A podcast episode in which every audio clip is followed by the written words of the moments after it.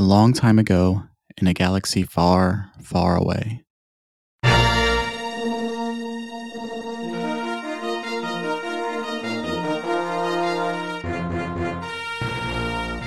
It is a period of great turmoil in the video game space. Game preservation is an afterthought, and the industry is becoming increasingly monopolistic. As media becomes increasingly about brand building and intellectual property, acquisitions squeeze out competition and limit the possibilities of what can be made in seemingly every facet of the entertainment industry. Perhaps worse than that, podcast hosts are doing gags that only really work in a visual medium.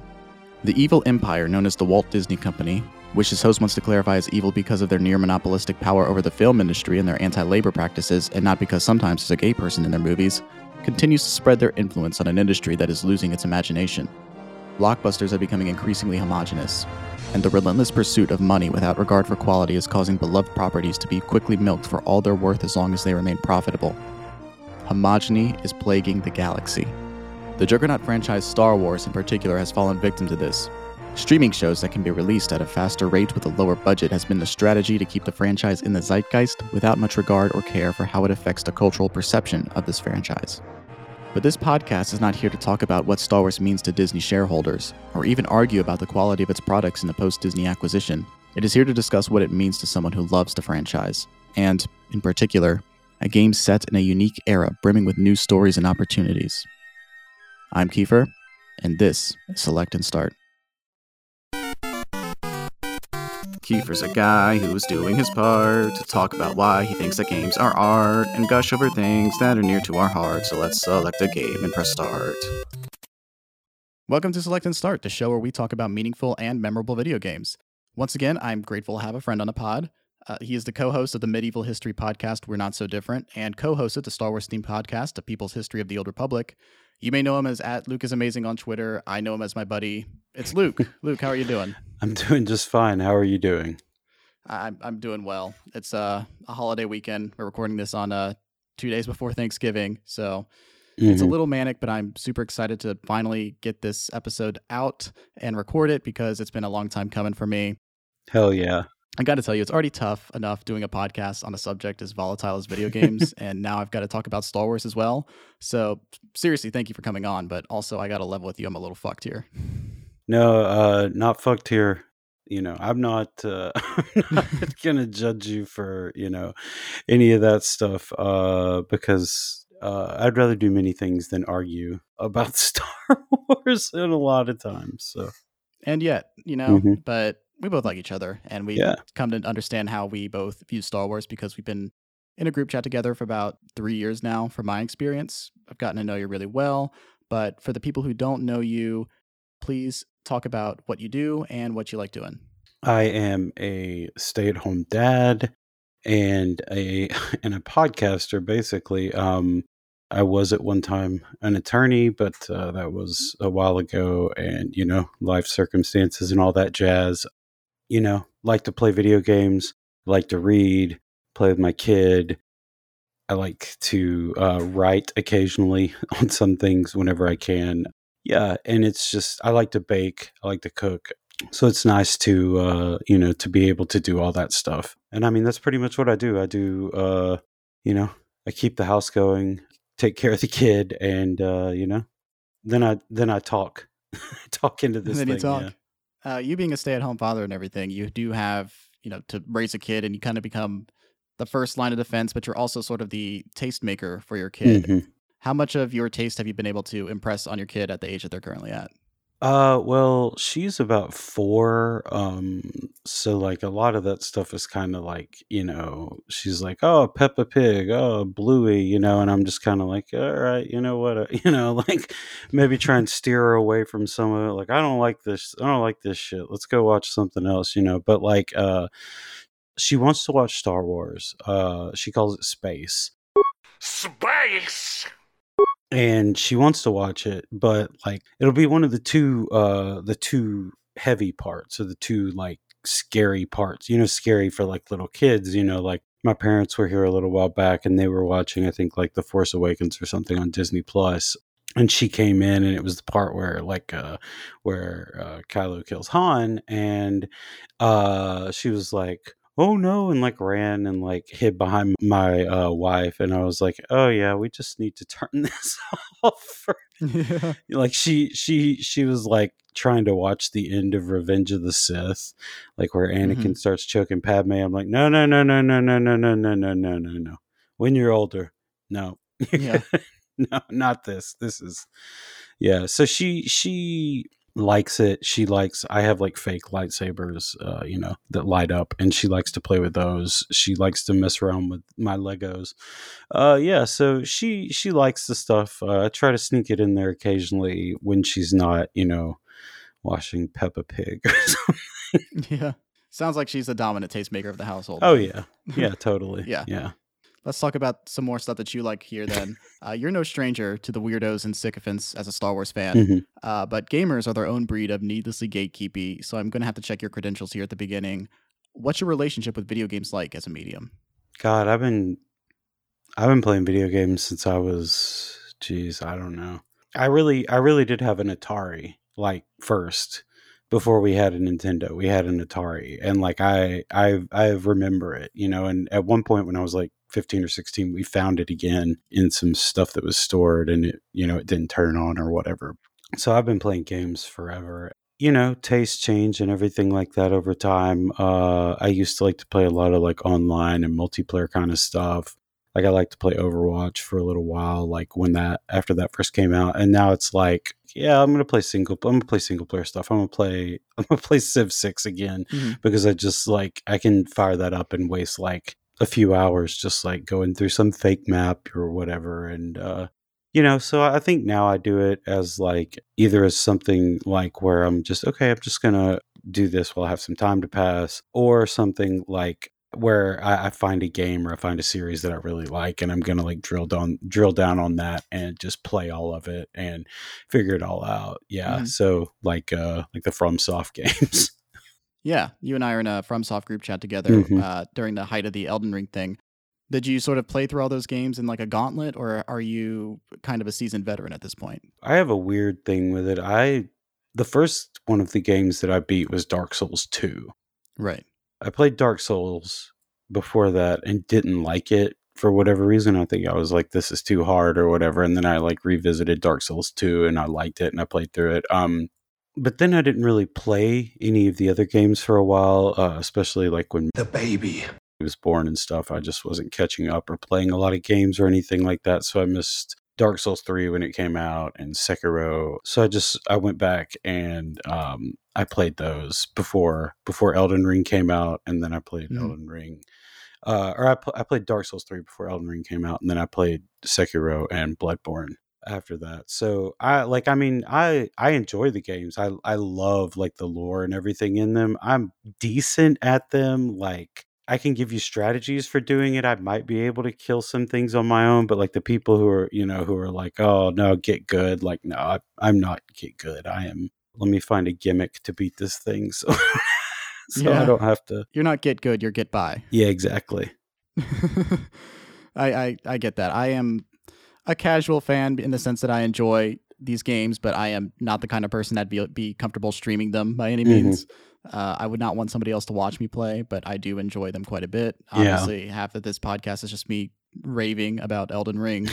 After that, it's Bloodborne, and Mhm. I played uh, Dark Souls, Dark Souls 3. Mhm. Dark Souls 2 is generally considered to be a more controversial entry in the series, but I do also but I've never played that one. And I sort of want your take on that, especially since a lot of people I've seen online sort of call Elden Ring uh, a refinement of the ideas of Dark Souls 2. I would say that Dark Souls 2, it has very very interesting lore, which is important to me. Like that's something that I like. Like I like lore for lore's sake. You know, some people, you know, like they want to find out lore, they're going to, you know, read a Wikipedia or whatever, and I'm just like I like when I find a thing that I'd like, like Dark Souls or Star Wars or whatever. I like I want to get all that lore down. And so I think Dark Souls 2 has a lot of that. There are a lot of differences from Dark Souls and Dark Souls 3 that like people didn't really like, but I was talking to someone in Twitter DMs about this. I think like when the game first came out like 2014 15 or whatever you would see a lot of stuff where people just really hated the game they just like they didn't like it it was too different it was like you you had to like the leveling system was completely different all these different abilities you had and everything like that and so you would see stuff like i hate dark souls it doesn't you know it doesn't count what the hell were they doing you know blah blah blah you know they this isn't what miyazaki wanted even though i mean he is kind of in charge of everything and you know decides all that stuff but whatever um but now when i see people talk about it they're like oh yeah you know it was uh you know it's the it's it's uh better now like people talk about it and they seem to have like they they seem to like have more interest in it like i will say that it has compared to dark souls and dark souls 3 it has some rough edges that i understand why they bother people but i think on the whole it's great. It has like the there's a character called uh called Aldia and like he's like a tree head wizard thing and like that's about as up my alley as you get like it, like you're combining like trees and wizards and yeah i'm just like okay yeah let's let's go let's do this shit. Yeah. So i would say um it's fun. It's got some warts in it that you have to kind of move around and the hitboxes in it are fucking wild sometimes but yeah. If you get time you should play it uh there there are differences between the original version and the Scholar of the First Sin. I think Scholar of the First Sin is the one that you get now if you basically buy it anywhere. Um, and they redid some stuff, so I'm I'm trying to replay it, and I'm interested to finally play through that version as a whole because I kind of like piecemealed it when I played through it the first time. Gotcha. I really appreciate your uh, thorough explanation as to uh, what's going on with that game. Uh, speaking a little bit more about lore heavy things. Obviously, Star Wars is a big one for you, mm-hmm. Dark Souls, and that FromSoft arrangement, mm-hmm. I guess is one way of calling it. It's deeply, deeply heavy with lore and how it, it gives you that lore is part of its charm. What are some other lore heavy things that you sort of look to as a uh, as something that like pushes those buttons for you? It's cliche, but A Song of Ice and Fire, House of the Dragon, Game of Thrones, like Martin, God, he just there's something about it. I don't I don't know what his thing is.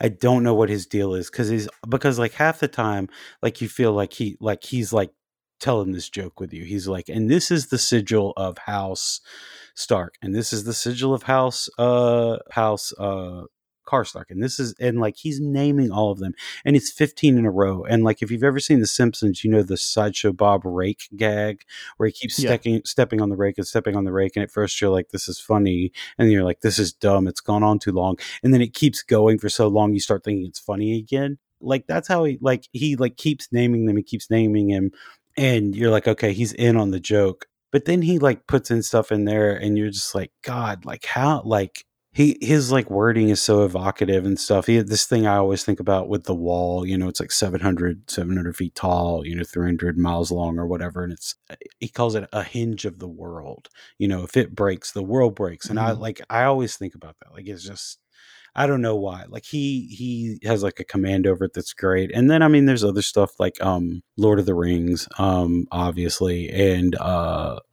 Fallout for some reason. I don't know why. And like sometimes I like try to get into Warhammer because people talk about it. And like I try to get into it and I'm like, there's just there's so much of this. Man, I cannot read 60 uh Horus Heresy books. Like I just can't. Like that's it's too much. It's, it's just too much shit. Right stuff like that but like anything with like decent lore that i'll just be like okay yeah like i'm just gonna go nuts into this like I did it with Halo for a while. Like Halo has quasi interesting stuff, so you know it's cool to look into the background of that. Even though I haven't played any of the new games, and geez, I don't know, a decade. I'm hearing that uh, the suit jacks him off. Yeah. Oh yeah, this, yeah. I mean, that's all you need to know. The suit jacks him off. That's all. That's all there is. So, and then there was the Halo series, which I watched a few episodes of and forgot about. Um, so you can see how great I thought that was. So yeah, I mean, they don't even go to the titular Halo at any point. Mm-hmm. That's not really a factor in the show, right? I don't think so. Yeah. I don't think they got to the fall of Reach either. What are we doing here, you know? Going back to Fallout a little bit, uh, you said for some reason, and I think I can speak to it a little bit, and it's just kind of the distribution of lore in that video game setting where you sort of do your wandering around in your overworld and then you find a vault and it's kind of like, oh, great, a lore cave. And then you go in and you see the fucked up shit and piece it together. What's happened here? You read these documents, files, computer logs, whatever's immediately available to you, and then in some cases, like I'm thinking about like the plant based one in uh, New Vegas, for example, where it's just kind of like, oh, what the oh, hell yeah. happened here? And then there's plant monster kind of things happening. you, you just sort of enter lore zones, and I think that's kind of the, the large appeal of that as a franchise.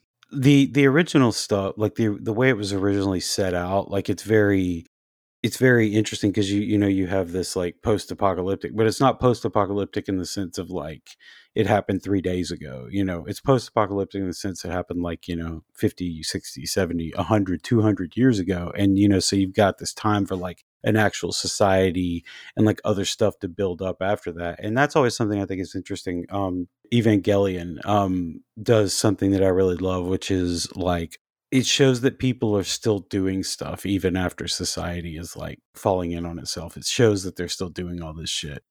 I really think that that is that's something that I like. You know, when you see people like trying to rebuild, like however they end up trying to rebuild, I think I always think that's interesting.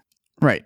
I love those kinds of like what is in everyday life in a in a weird situation. Like you love it in fantasy, and Evangelion is a great example of it because mm-hmm. like oh kids still go to school, and that's the appeal to me of New Vegas over mm-hmm. the other mm-hmm. Fallout games is you aren't some sort of predestined person like in the Bethesda games. You are just a courier. You you're doing a job every everyday life, and then there is an inciting incident, and that brings you into a larger world rather than the world sort of shaping itself around you, and that's great.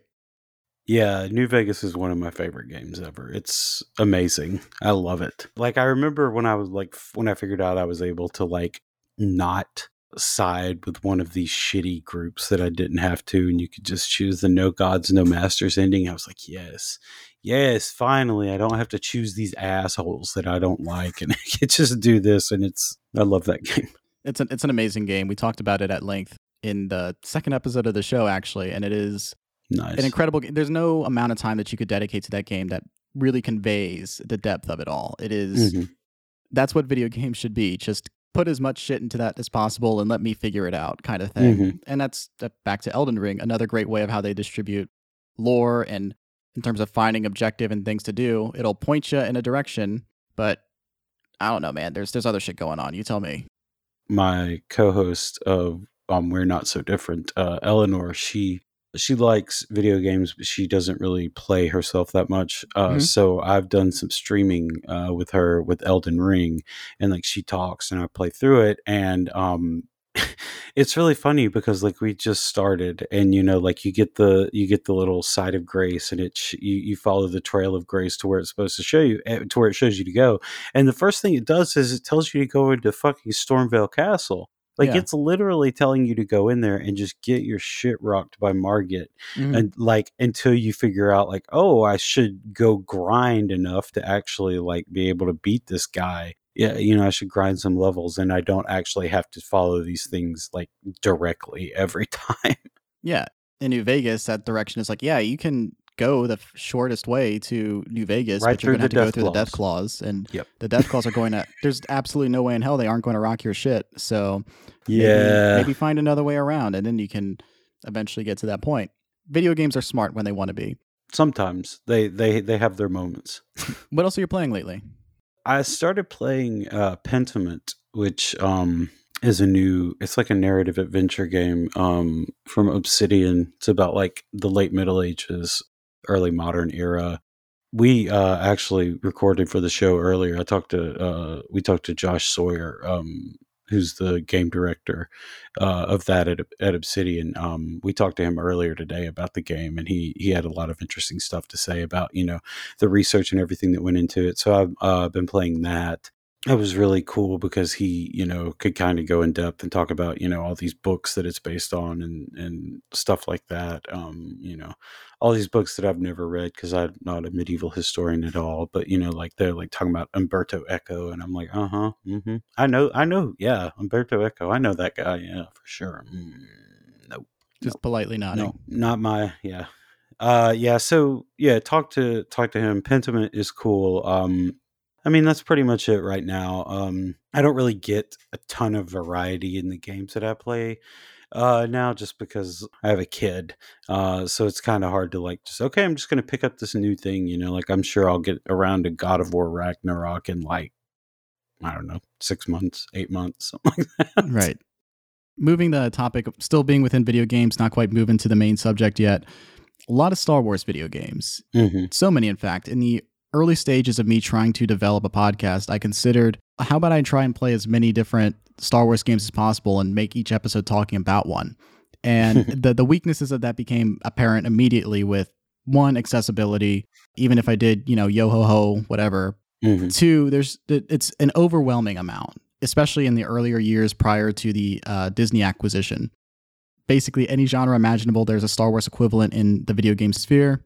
What would you say are your favorites? So my favorite one is Knights of the Old Republic 2, which uh, you know, is its own clusterfuck.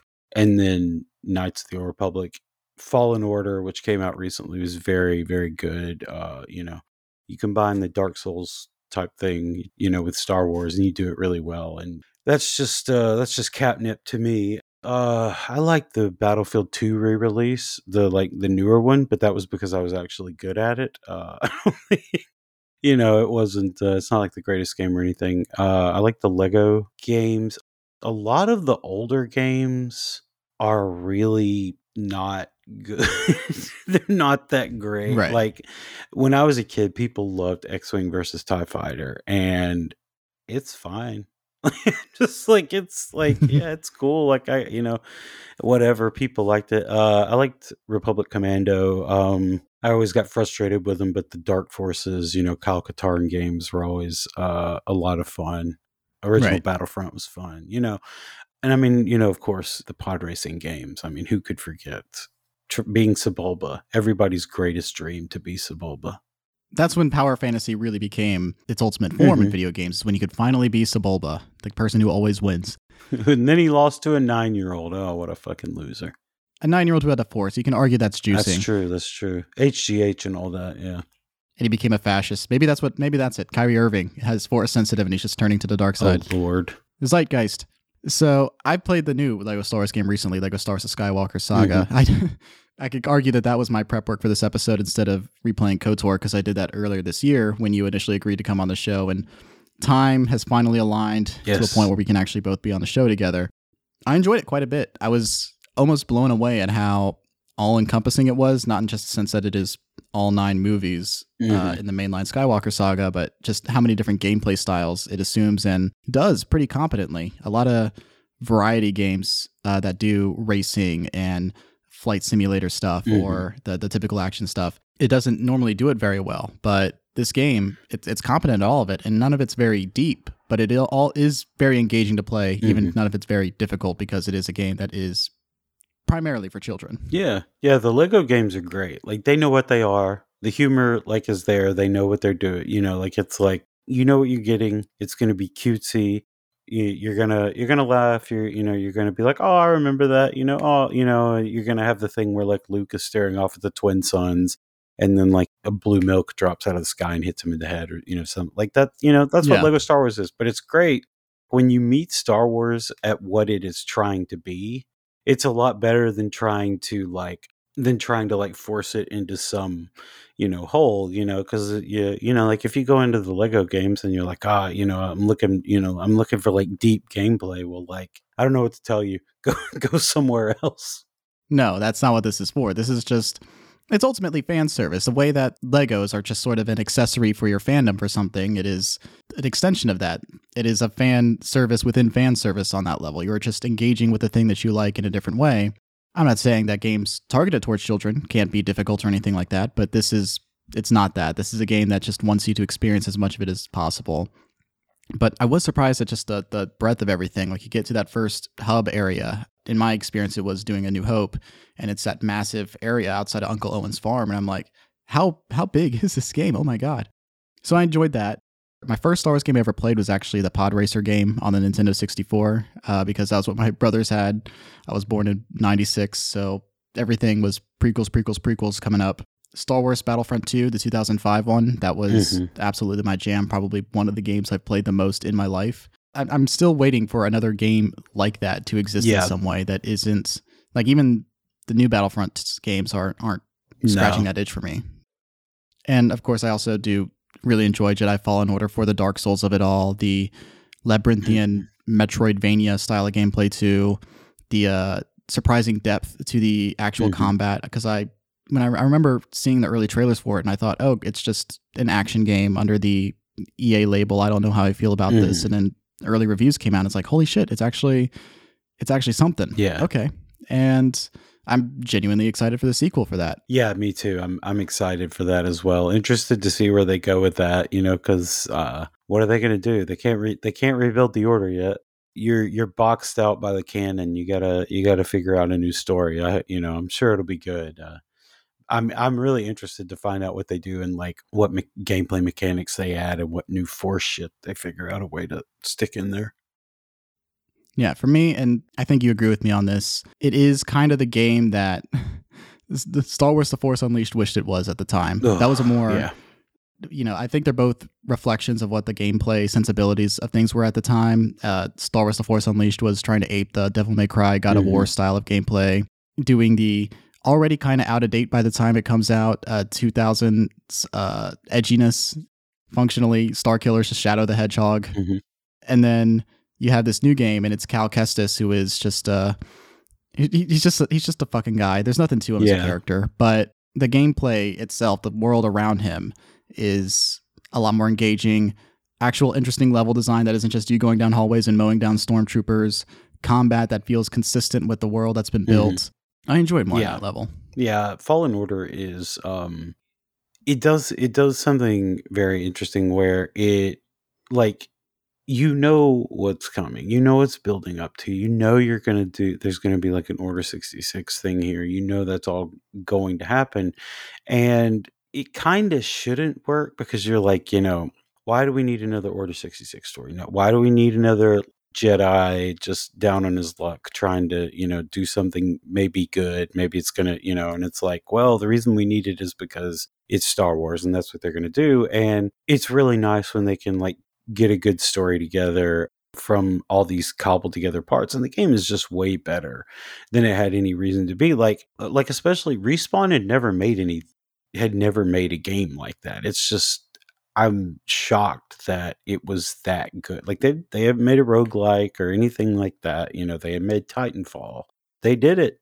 I'm excited for the new one. Whenever I don't know, whenever that comes out. No, I mean I'm rooting for Respawn. They're becoming a developer that I have a lot more uh, respect for in Mhm. recent years. Titanfall 2 was really good. That single player campaign Mhm. rocked. Played a lot of Apex Legends when that was um, in, the, in the first year of that. And then Jedi Fallen Order was just really a damn good single player experience.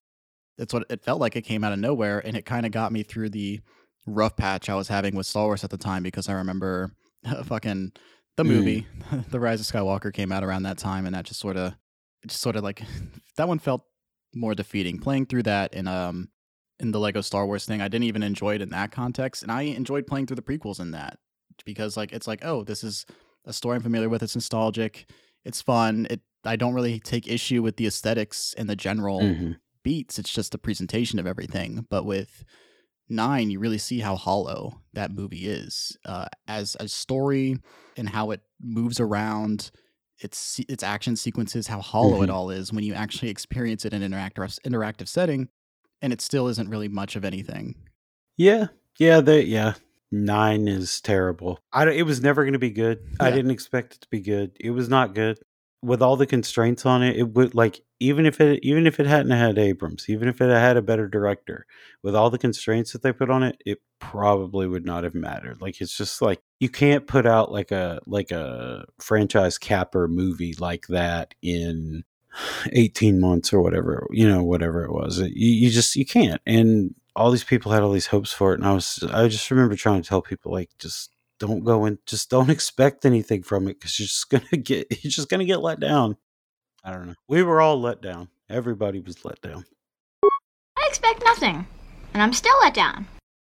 But no, enough shitting on the movies for a second. Um, I wanted to sort of talk more about the video game relationship that uh, Disney has had with Star Wars and how that has negatively impacted things instead. We'll, we'll trade one negative for another. So I mentioned earlier that there haven't been as many Star Wars video games being developed as there was there was even 10, 15 years ago. And that has to do with the Disney acquisition of Lucasfilm and consequently Star Wars Mhm. as an intellectual property, which led to the closure of LucasArts, the gaming division for Lucasfilms. Shortly after, Disney announced a partnership with Electronic Arts, EA, uh, where they would have exclusive rights to produce Star Wars games for console and PC for a number of years. And having an exclusive partnership with one company is just going to limit the number of games that's going to be produced for a number of years, even in a in a crank factory like EA. Uh, their main priority, especially under the new management of Disney and handling the property of Star Wars, was developing games that would fall under the new, less expansive Star Wars canon that Disney has laid out. So the two new Battlefront games, Jedi Fallen Order, Star Wars Squadrons, were produced in this time, and really trying to focus on the story uh, for Squadrons and Jedi Fallen Order and Battlefronts 2 to some extent. But there wasn't a lot of imagination. There wasn't a lot of like interesting ideas they could really Mhm. explore beyond really uh, Jedi Fallen Order. And look, like Legends before, not every Star Wars game was good. Not every Legends thing was inherently good. Not all of it was inherently worth pursuing. I wouldn't even Mhm. say most of the video games that they made were good beforehand. But we had a much wider variety back then. Gems in the rough. We had racing games like Pod Racer. You talked about Republic Commando, and we talked about Battlefront 2, the original, Rogue Squadron, Jedi Knight. Those were all beloved games that came out and not only sold well, critically respected, you know, fed the love of Star Wars, but there were also sort of moments in time where you got to see the sensibilities of games Mhm. be represented through Star Wars. But as of 2021, uh, EA no longer holds exclusive rights to develop Star Wars games, but they can still develop games. That's why there's a sequel to Jedi Fallen Order even coming out. But this expands the potential for future Star Wars video games at least a little bit. So, with all that being said, what would be your ideal Star Wars game? Well, because I love the old Republic era, it would be something set in that. It would probably be something like action RPG or an open open world, open universe type thing set around the old like Tales of the Jedi comics, the old not not the not the new show that came out recently, but the old comics from the 90s. Uh I've always been a big fan of. So like something like that. Like I mean if they weren't going to do like a remake of anything, like I think that would be something that I would really like because I like open world games. Like I've I'm I don't really like when I'm like restricted to like singular paths usually, which is, you know, it's weird that I even like the Dark Souls games in the first place. You know, and Elden Ring kind of felt like a revelation of that, you know, like you could just go everywhere instead of being stuck on like these very linear paths. And so like I, you know, I'm just like, oh yeah, okay.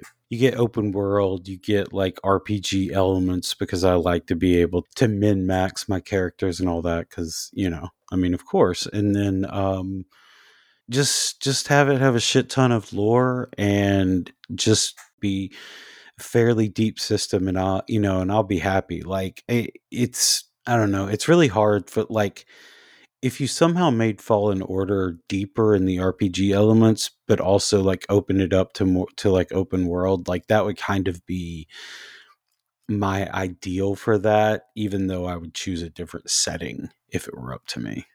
Gotcha. So I'm going to mark you down as Elden Ring Star Wars. Let's do it. Let's go. Let's do Elden Ring Star Wars. All right. Let's um Lucasfilm, give me that uh money and I will write you that story. I promise. I will get it out. It may not be good, but I'll write it. We'll get George R. R. Martin again. We'll put you on this. Mm-hmm. We'll put you on there. We'll get literally any other protagonist besides Cal Kestis, and we'll we'll, we'll Hey, get you. We'll get you a new ten you out know, of ten. He's he's trying his best. He's it's not it's not it's not his fault. He was a dweeb with uh with red hair, you know. I just think of that. I think you should leave bit. Like figure out what you do. He's trying. He's trying. what, He's been, what's he's, your deal? he's been living in uh he's been living on a factory, you know. On a you think that would make him more interesting that he's a, he's Nope. suffered so much trauma over years? he can't talk about it. He can't talk about it. Yeah, that's how you know depression doesn't make you inherently artistic. No, yeah. because look at that guy. What what's going on in his head? He can play guitar, I guess. Yeah. He could play space guitar. Wonderwall. He's Yeah. fucking great with Wonderwall. I'm spending too much time dunking on a game that I really like. Um, Yeah. It, that's that's what the podcast is for, right? kind no, I mean, I, I try to be positive. Oh, I just meant like I mean, if if you can't if you can't joke about the games you like, what are you gonna do? Oh yeah, we have plenty of time to talk about the things that Kotor could have done better. Um, speaking of a game that I would want, I would really like a new take on the bounty hunter formula. Yeah, Uh, the, the the PS2 bounty hunter game very very worse for wear in terms Mhm. of aging. I think it, if we get something less janky, just more modern, Mm-hmm. a lot more expansive. I really like the way that bounty hunting is laid out in the original Red Dead Redemption. Just have something that like moves the narrative forward. Mm-hmm. I think that's really all that I would need. Just just a decent bounty hunter story in Star Wars. yeah. You know, now that I think about it, um, I didn't much like the Old Republic MMO because I don't like MMOs uh, basically at all. But one of the storylines in that uh, is like an imperial agent who's you know like an imperial smuggler or whatever and uh, the storyline was written by uh, Alexander Freed, who's written some other Star Wars books and stuff. And it is, uh, it's it's pretty good. Like it's it's pretty dang good. So like if, if you're kind of the type of person who's like, you know, I want like a, you know, I want like a some smuggler, you know, like bounty hunter type shit. Like that's a good one to like go after. Like you know, I don't like SWTOR because yeah, not an MMO fan, but there are a lot worse ways to uh, spend your time Star Wars gaming. I'm interested because I never got to check out uh, the Old Republic Mhm. MMO. So, I mean, I, I, I'd be happy to at least explore that on a narrative level. the the MMO like is just batshit. Like I think at like at some point, you know, a, a couple years after they started, they were like, "Look, we're starting a new canon. You just do whatever the hell you want here. Like this is like sandbox, you know, whatever." And so they just they just keep it going. Like they released an update three months ago, four months ago, another one. Yeah, I'm surprised at how long it's kept up because I remember it was it was a big deal when Galaxies Yeah, yeah finally yeah. ended. But I mean, it, it has loyalists. There are lots of people who who just love the Bioware stuff, and then this is kind of like the last refuge for the Old Republic stuff, especially since none of it is technically canon yet. I I, I just admire that it's still going. We've talked about Star Wars. We've talked about video games in general. Mhm. You said that you wanted to talk about the KOTOR games. I figured why not start from the beginning and then maybe save KOTOR 2 for another day. You've done a whole podcast about this era of uh, this world in Star Wars. It has massive, massive influence on the people that played it, and there are just people craving more and more. You picked Star Wars Knights of the Old Republic.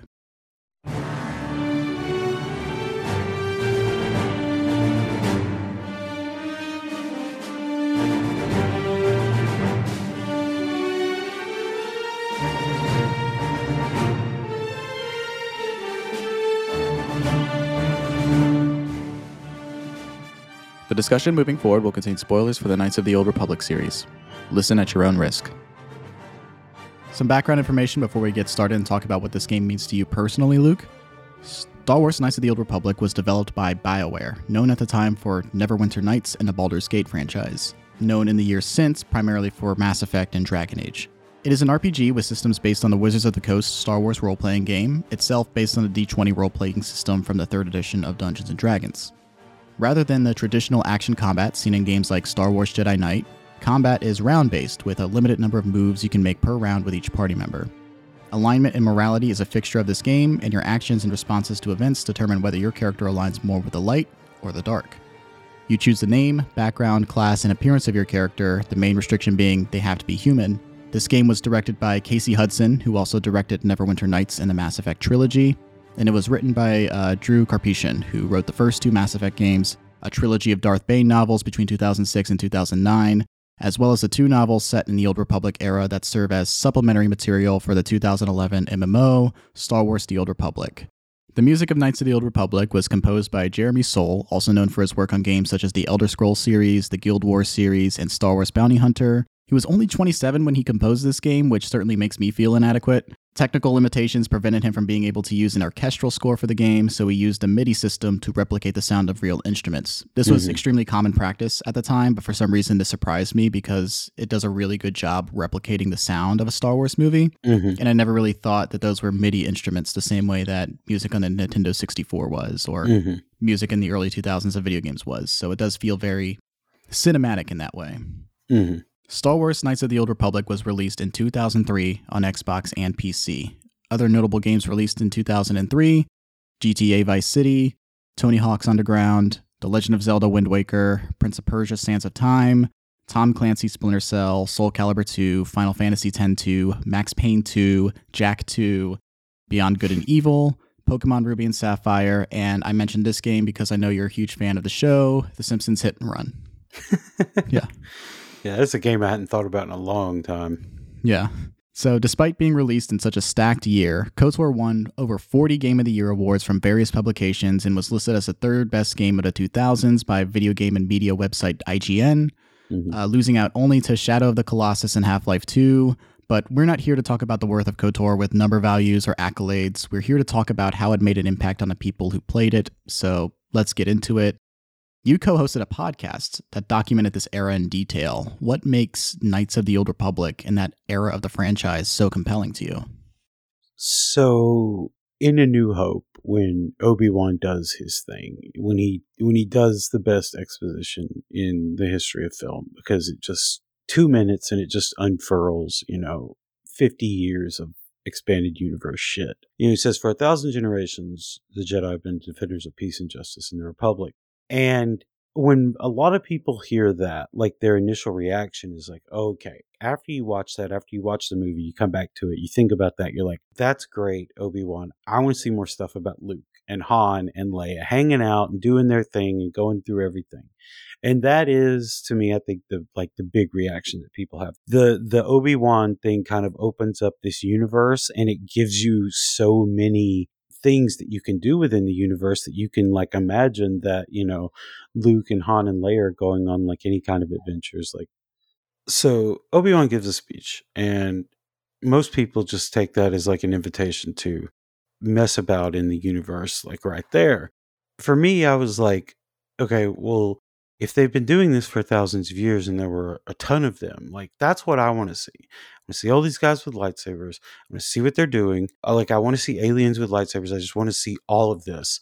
Knights of the Old Republic is one of the first things that really allowed you to see that. Like you can kind you can see it a little bit in the Tales of the Jedi comics. You can see like all of you know you could see all of these like Jedi together and they're fighting some Sith or whatever. But like with Kotor, you see like the Old Republic and all of these Jedi, and they're just fighting like dark Jedi fighting Sith. You know, there's like the Sith are not some like hidden theocratic force or whatever that rules the empire. They're like a galaxy spanning power.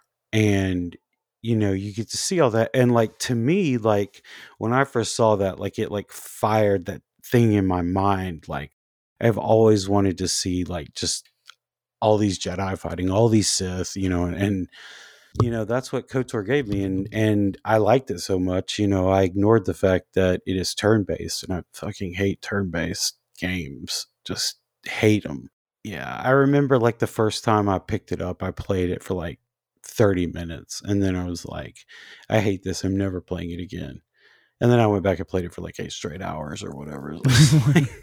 no, it is uh it's a game that pulls you in despite a lot of stuff trying to push you out. Uh, we'll talk about the things that the game could do better in a bit. We'll get there, trust me it, it clearly has a lot of value for people because of the story that it tells and the unique setting for it, which is whereas a lot of Star Wars media, especially in the past few years under the Disney umbrella, has been very obsessed about telling the story within the Skywalker saga, within the Darth Vader as the central entity. This stuff just mm-hmm. sort of pulls way away from that. It doesn't have any way of referencing things 5,000 years out of the way, like what is a Skywalker? That doesn't matter. Mm-hmm. We just have a story that we can tell in this world that is just completely unhindered by all that stuff. It, yeah, and I mean, it to me does the like the promise of the Star Wars universe with like this massive time frame and these aliens and millions of worlds and trillions upon trillions of people. And it's like it fulfills one of those things because it gives you a sandbox to play in, to like really take it and just let it run wild. Like you're not constrained by Vader, you're not constrained by Luke, you're not constrained by all these things that constrain you in the here and now. And you could be like, yeah, this happened a long, this happened 3,500 years before this, you know, so there can be as many Sith as you want there to be. There can be as many Jedi as you want to, you know, like you don't, you are not hindered by this. And there are a lot of people, even people who work for Lucasfilm, who who think that like having such an expansive timeline, you know, implied by Obi-Wan's 25,000 year thing, they don't like it. And I mean, I get that like if you're writing content for it, you know, to each their own, but like at the same time to me, like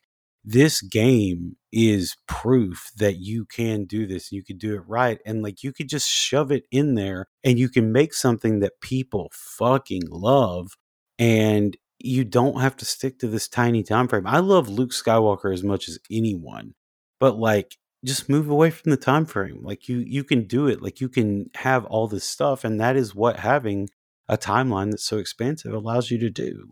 That's the promise of Star Wars. Yeah, I agree with that.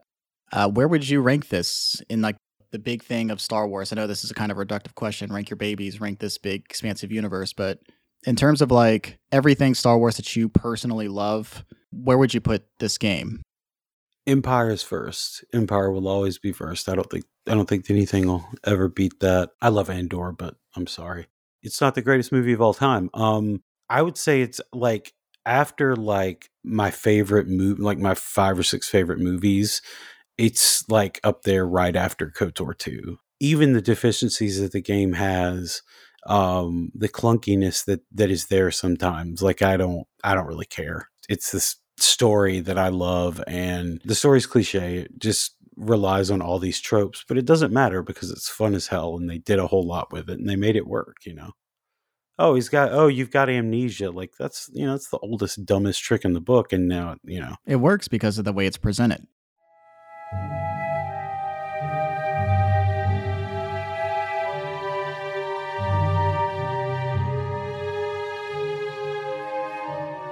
Before we get into all the great things that KOTOR does, let's talk about the story for a second here.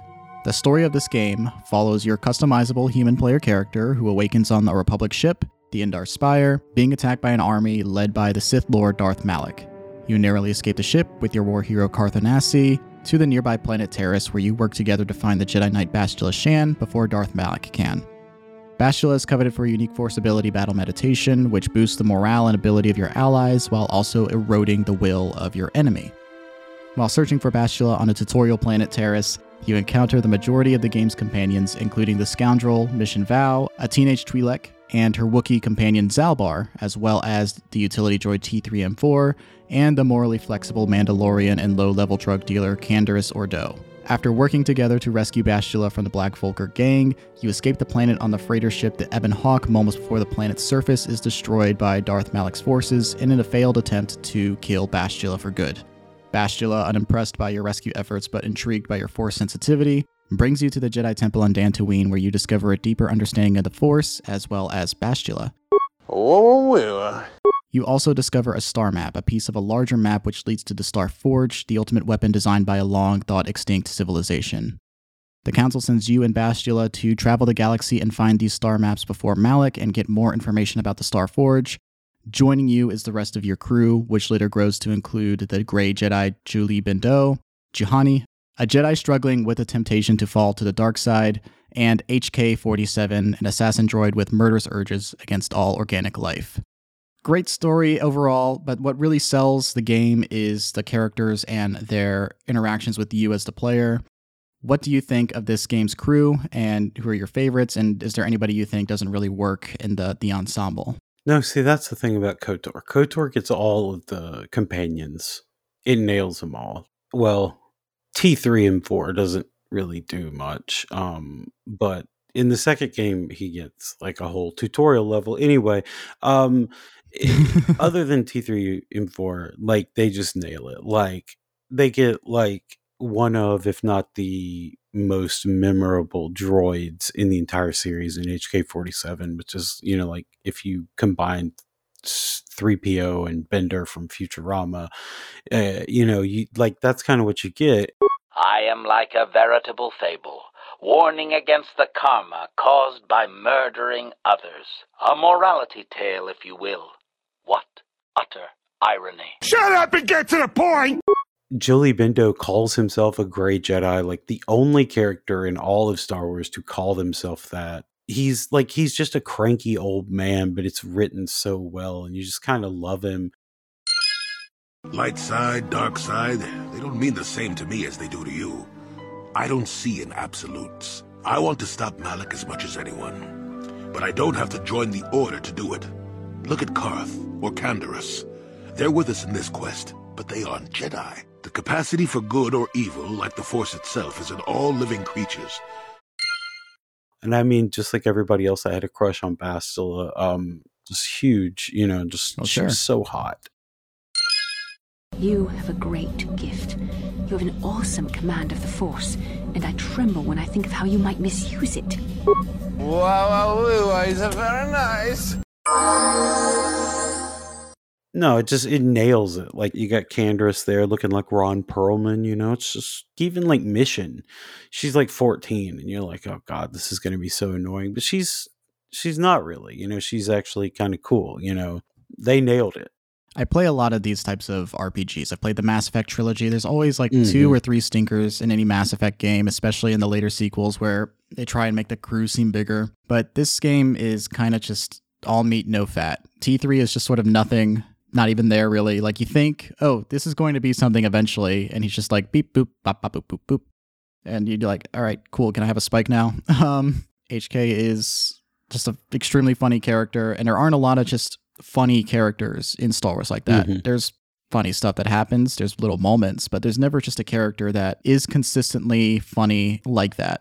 Bastila, like you said, very, very hoity toity, very, very stern, but also extremely hot. And it has informed Mhm. my taste in a Mhm. lot of shit, and I'm still working that out. Anyway, Her like great great great granddaughter appears in uh, the Old Republic, uh, Satele Shan, and I've always had a crush on Satele. She's great. I don't know who that is. You're you're, t- you're you're saying words to me. I'm hearing them. I'm registering them. They don't make any sense to me. But no, Bastila is the OG, you know, hot girl in a video game that is extremely well written, has a lot to her. She would be contentious in this fucking culture war stage of Star Wars, Mhm. where a woman has some level of resistance to you and gives you pushback, even though you do everything seemingly Mhm. correct.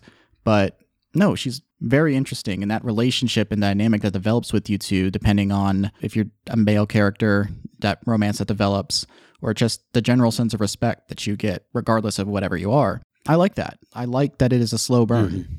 Even Juhani, uh, who kind of should be, you know, just like a throwaway character, you know, the one that that people don't, you know, just another Jedi who's in there. But like she ends up having this really cool backstory. Um, the level of care that went into every one of these characters is just shocking. Right. Uh, I remember hating Carth uh, as a Yeah. kid, just because. Yeah, of course, because he's, just kind of. The problem with Carth is that he's right. Like that's his problem. He's just annoying about it. when you're an adult and you understand interpersonal relationships a lot more, you start to understand like, yeah, this guy has a lot of reasons to be apprehensive and doing like the, the you know the, the storyline involving his fucking kid on the Sith planet. You're like, all right, you know what? You're actually a deep character. You do say some annoying stuff on the fucking interminable tutorial planet where you're stuck with just him and him alone, but you're supposed to have that kind of apprehension there. And that apprehension exists with you in Bastila. Like, you earn the respect, you lose the respect, and then you regain that respect by developing. And that's kind of the BioWare formula for years to Mhm. come. But this game still feels like the best implementation of that just because, like, it doesn't go from one minute, they're like, fuck you, Shepard, you know, player character or whatever you are. And then two minutes later, after doing one single mission, like, I love you forever now, you're God. No, it, it it's it's a 30 hour give and take. Yeah, they just um is the best group of companions that BioWare's ever done. And I love the Mass Effect games, but yeah, it just No, I love the Mass Effect games. I, I like joking about them too. Maddie, if you're listening to this episode, you know I love the games. Don't worry about that. This is Star Wars. It's always going to be the OG. I have a context Mhm. for it that this game only enriches. Juhani is great because number one, the, what Juhani represents broadly, being one of the very first positively depicted named gay characters in video games. The very I think the first romanceable gay character in any video game. I think. I, I think don't so. I think I don't know that for a fact, but yeah, she's yeah, she's a lesbian and if you Mhm. um if you have a lady Revan, you can romance her. And Yeah. uh yeah, they actually uh were very intent on putting that in the game because originally when it shipped, a male or female Revan could romance Juhani and then they patched that out later so it would just be a female Revan. So it was Yeah. something they, you know, they they wanted to have in there and they made an affirmative step to keep it that way. Yeah, exactly. The first canon gay character in Star Wars until she's no longer canon anymore. So s- Disney's kind of negative one in terms of gay representation in one way. Yeah.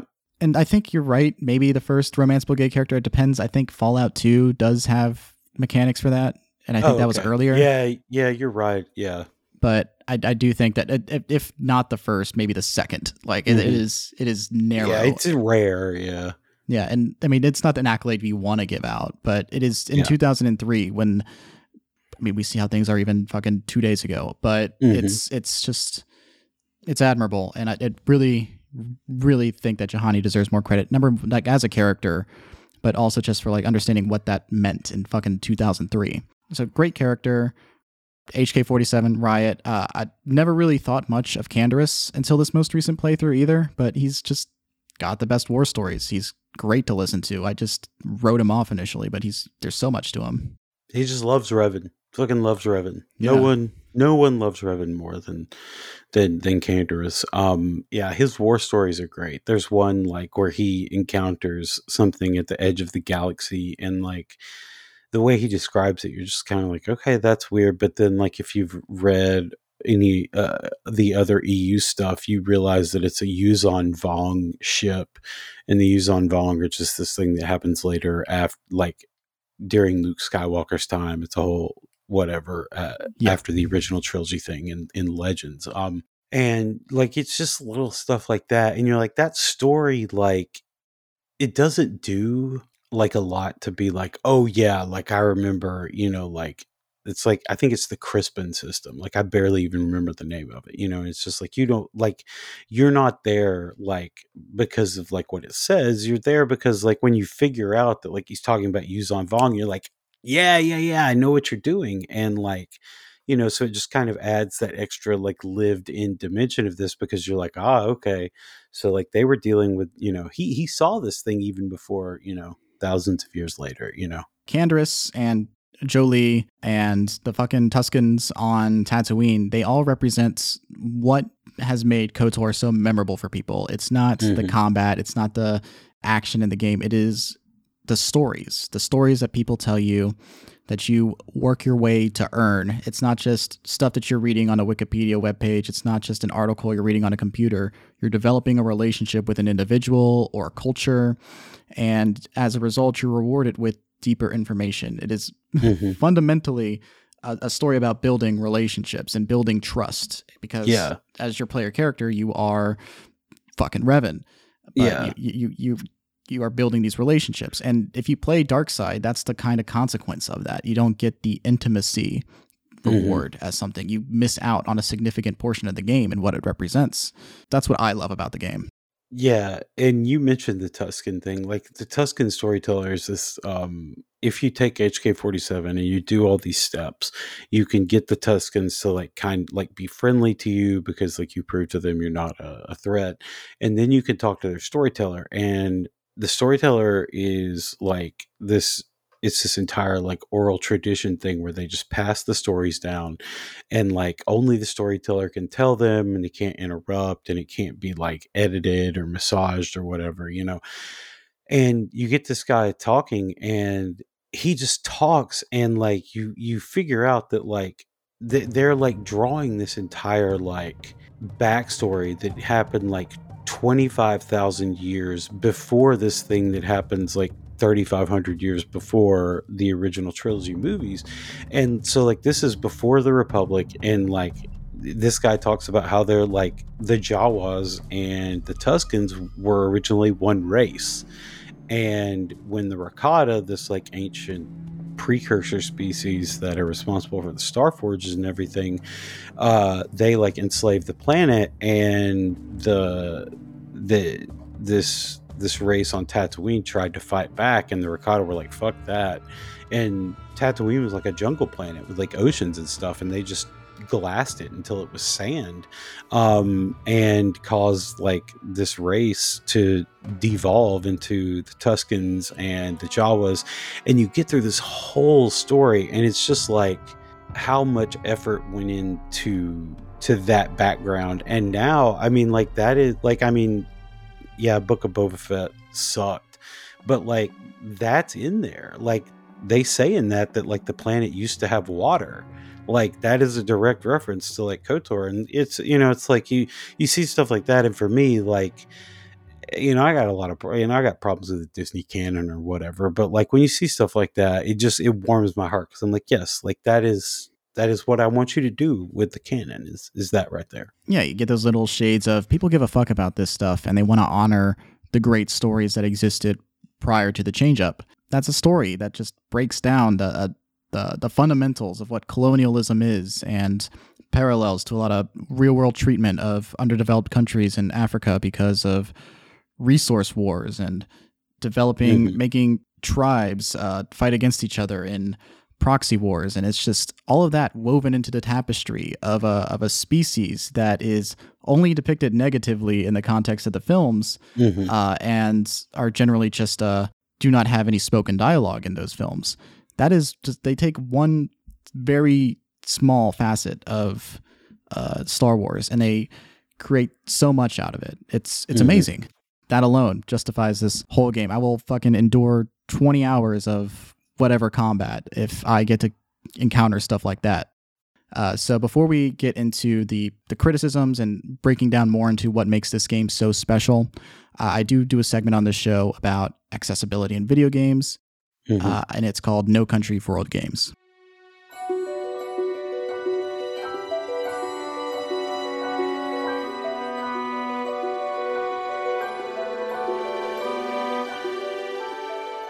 This is a segment where we rate how easy it is to access older games on a scale of A to R, which is not me doing a pirate voice. It's me complaining how hard it is to get old games, and it's not an advocation for piracy whatsoever. That's illegal. Uh, parody, parody, non actionable. As I've said before, I am passionate about the subject of video game preservation, the preservation of stories, the stories that we tell, the stories that this game tells, even. And I think it is necessary for people to have access to older titles because if we want to talk about video games as an art form, we do have to talk about keeping it safe and sacred and being able to pass it down to new generations. And we'll talk Mhm. about the litany of ways this game can be played in a moment. But first, I want to know, Luke, when you want to revisit this game, how do you play it? I have it on the Switch now, and I think that's it's weird because I think the Switch is probably like the best way to play it right now, unless you have an Xbox console and then you can play it like you could just play it on your Xbox. Um, but the Switch, I mean, the Switch version, like Eh, to me, is very accessible. You know, like if you have a Switch, you can you know you could play the game and you could play it like it runs. The problems with the game aren't that you can't play it. It's just it's very much showing its years. It's very Right. clunky. You know, it's it's got a very clunky system right now. A lot of the UI and in the game is very weird. So from an accessibility standpoint of like actually being able to play it, no, it's it's very mm. accessible now. The Mhm. sequel is not, but that's another story for another time. Um, right. but yeah, accessing it is not that hard. Your mileage may vary on how uh, on how well it holds up from from Right. a graphics and gameplay standpoint. yeah, as far as overcoming the obstacles of playing the game once it's in your hands, that's that's that's definitely another conversation. But it is very easily accessible. You can easily buy it on PC. I bought it 10 years after its original release on Steam around 2013. You can still do that to this day. It's not going anywhere as long as Steam still exists. It can be easily purchased on the iOS uh, and Android devices. It's been ported over to the Switch, like you said. And if you still. yeah, I, yeah, go ahead. I was just gonna say, I will say that the Steam version is probably the least accessible version because it doesn't have any online support. It didn't have any like basically they just put it on Steam and that's what it is.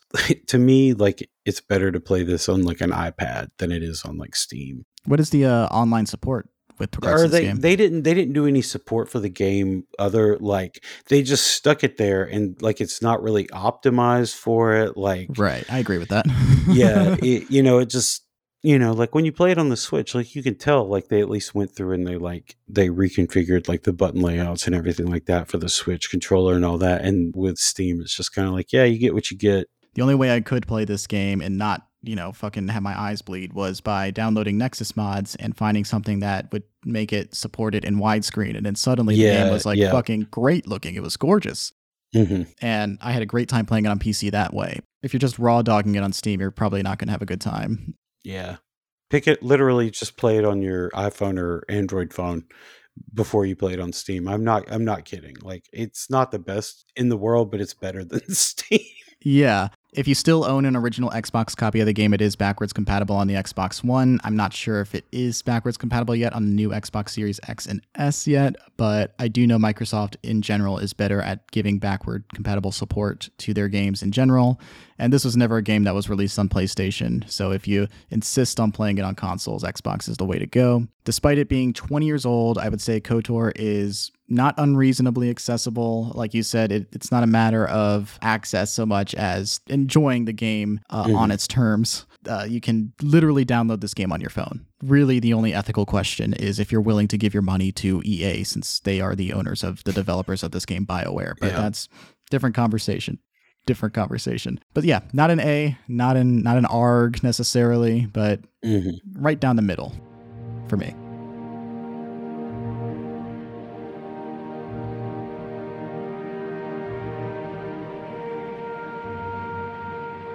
That concludes that segment. Let's jump back into the game. We've talked about this game and how great it is at telling stories. What are other things uh, on a video game level that you think KOTOR does that you think more video games in general should do?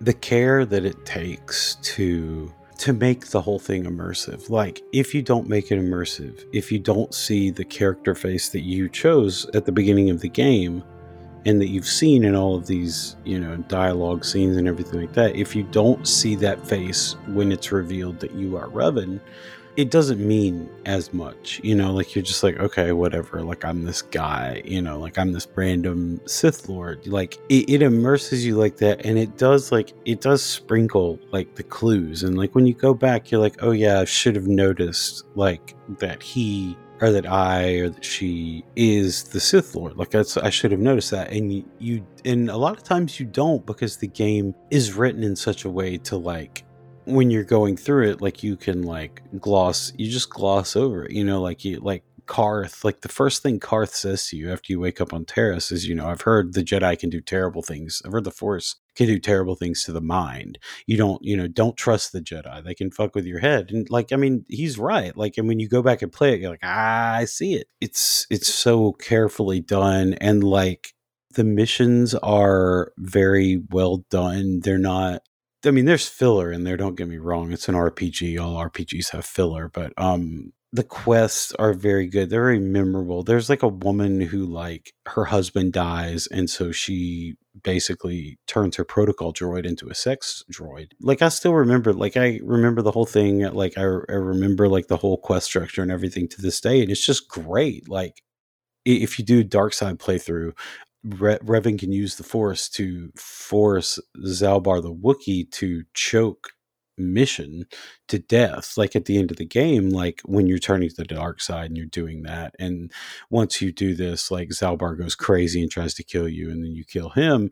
And I mean like that is like it's just like one of the worst choices like I've ever seen presented in a game in terms of like you know like yes overwhelm the mind of this creature to kill his best friend like with his bare hands and you're just like god that's fucking horrifying. But at the same time like they've built this game and you're like yeah I can see how we got there. Like it's not just shock that's thrown in there just because like you got there because like you know if you're gonna be evil you're gonna be fucking evil in this game Yeah, there are gestures at moral complexity uh, vis-a-vis like how the Jedi Council treats your player character.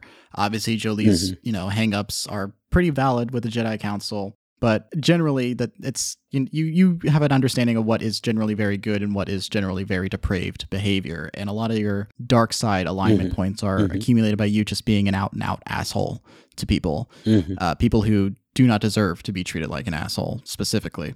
But it surprises you from time to time in very, uh, you know, small ways. And the ways that it depicts cruelty and evil, especially in a game where, oh, it's not just the fact that you are forcing a Wookiee to kill a child. It is you are forcing this character that you've developed a relationship with and has a life debt to you and forcing him to kill his best friend essentially who again is a teenager who also has a lot of her own problems and when the Darth Revan reveal happens, that is the first person who has your back as Mission. There is depths to the depravity in, in your decision to have Zaalbar do that.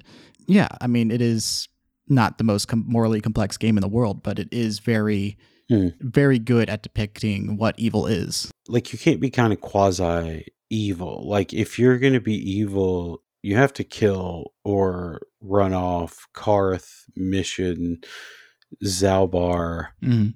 Jolee, and Juhani. And you have to kill Jolee and Juhani like straight up it it makes it to where like you just can't like you can't kind of like edge up to it and then you know like you know like you could do in Mass Effect or you could just kind of be you know like in between the renegade system the whole time and you you know you could at the end you could do whatever. And with this you can't really do that. Like if it forces you to make a choice and you have to live with that one way or the other. And I mean to be honest I think that like I've said this before but I think like one of the things about KOTOR that makes it work is that they forced BioWare to like because it was Star Wars, because it had to have a specific like type of it, it had to have a good ending. And, you know, then they were like, okay, we're gonna have a bad ending, we're gonna have these different things. But it being Star Wars, it forced them to to do it instead of being able to just like kind of gray your way all the way through like you can do in Mass Effect. And then in Mass Effect 3, you obviously get the like branching three choice decision with a child and everything because Casey Hudson couldn't make a decision about what he was actually going Right. to do with that. And then that fucked up Andromeda too. You know, it's just like Star Wars just forced him to make a decision because of the nature of it. And it was really helpful. One of the reasons it stands out as a Bioware title is because of, you know, because they did that. No, absolutely.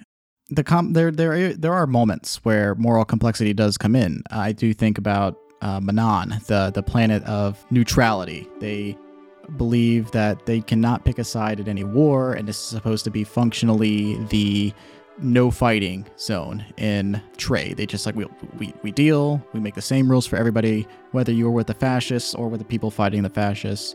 All money's good, just don't fucking bring it to our yard Switzerland, yeah. the Switzerland, the, the neutrality aliens and Futurama, whatever you want to use as your frame of reference Yeah. for that. I have no strong feelings one way or another, kind of thing. Tell my wife I said hello. Exactly. Should we trust him, your neutralness? All I know is my gut says maybe. And then on that planet, you are involved with uh, Sunry, I think is his name, the person Mhm. who does commit a, a murder on a Sith Yeah. on the grounds of the planet. Objectively, what he does is against the laws outlined by the planet. Your morality has to come in and how you want to play that case. Do you hold the Republic person accountable for the actions committed against the person fighting for the Sith? Because it is objectively a murder, but it is also kind of like I'm also fighting for the Republic. Do I make this man guilty and fuck up the relationship the Republic has with this planet? Do, do I just let this one go in service of the Mhm. greater fight against the Sith? Th- Mhm. That's what you have to reckon with. And that is like a true moral decision because you are working within the parameters of a fucked up system where somebody is being neutral in the face of all out war, functionally taking the side of the oppressor, uh, which is in this case the murder victim. So it, it, it brings complexity to hmm an interesting case. Do you decide, do I, am I going to play by the rules outlined in a fucked up system, or am I going to play this for myself? I love that. That that that is Mhm. like what I want out of a morality game. That kind of Fallout New Vegas, kind of like, ooh, okay, God, this is an actual hard decision. That, that that was just one that stood out to me on this replay. One that I never really appreciated when I played it as a teenager. Yeah. Well, I mean, you know, you also have to uh, deal with the fact that uh, Sunry was like sleeping with this woman and she was a Sith agent. Mhm. And then, like, there's a lot of other, uh, you know, there's a lot of other complexity to it. In the end, like, you're just like this guy, like, you could like tell, like, Sunry's just way in over his head. Like, he Yeah. was just like this, like, woman who's like 20 years younger than him was like, oh, you're so great. And he's like, oh, I'm, you know, I'm in love. And then his wife's like, yeah, I knew she, I knew he was fucking around. Like, what? It, it like, Yeah, the trial of Sunry is like Jolee's uh, loyalty quest. Mhm. And even if you get him off, Jolee's like, man, that's really fucked up. I don't know that we did the right thing there. Yeah. it's like it's your man, it's your friend, man. Like what? What are you talking to me for? yeah. Look, Pim, I know it's our job to help this guy and everything, but I think this guy's a lost cause. I don't know. I'm just like that. That mission is continues to stick with me, and Mm-hmm. and the rest of Manaan, like the underwater section, sucks so much. But the the stuff on the surface is just so interesting. Well, I mean, underwater you can also uh, stab a locker with a lightsaber and just to kill a guy in there. You know, it's just another like thing. I, I, I think I've I think I've fully done. I mean, I've probably played the game through like ten or so times. I think I've done a dark side playthrough twice, maybe. Yeah. I'm really bad at making like mean decisions in video games. I can do bad decisions if they're funny, but there's such a sense of Mm. tragedy to so many of the bad decisions that you make that I cannot commit to an overall evil playthrough. Mhm. Um, in Mass Effect, those games, a lot of the the the renegade decisions are just you being a badass, Mhm. and uh, then Mhm. there other ones are just oh, let me do a fucked up war crime real quick. It's either like punch a journalist or wipe out all of the Rachni, you know? Yeah, or, or like just use a dirty Mm. tactic in a fight that you're going to have to f- do anyway. Like Mhm. just just Yeah. silly things, and it's like I don't know what's going to happen if I press the bad guy button here, so I'm just going to be safe and not. But Yeah. in KOTOR, it's like you genuinely feel like an asshole for making uh, a bad decision Mhm. most of the time it comes up. In terms of what I think this game does, uh, that I think more video games should do, uh, obviously, I do think more video games should have Limp Bizkit references. What can I say? I did it all for the Wookiees. The Wookiees. Otherwise, I love the way that it uses the medium of video games to tell a story that is best told through interaction. We've talked about this before uh, with Revan as a character and just the way this game weaves in storytelling in general, but I'm going to emphasize this point again. The Revan twist, the reveal that your player character was this mystical Darth Revan, the most evil man in the universe the entire time, and you just have amnesia because the Jedi Council wiped your mind to serve their own ends that that twist is not suited for any better place than a medium of video games where you develop your character Mhm. and all of your actions are determined by you the choices that you make whether good or evil within this morality system you find this information out two-thirds ish of the way into the game Mhm. and it, it, it recontextualizes your relationship with the Jedi. It recontextualizes your relationship with Bastila. It recontextualizes all of the decisions that you made up until that point and how much agency you really had over them. And it works authentically. It cuts deeply for the player because you experienced all that through someone that you ostensibly created or that you thought you had created. Mhm. You made every choice up until that point, hopefully unburdened by the external knowledge of what this story's game story is about it is up to you as the player to define who this character is. Who Revan used to be is firmly established in the lore of this game through interactions that you have with individual characters, but it is up to you as a player to define who Revan can become. Mhm. So, when people say they want a KOTOR adaptation outside of the medium of video games, my immediate response is always, why? The story works best as a video game story because it is written with that specific medium in mind.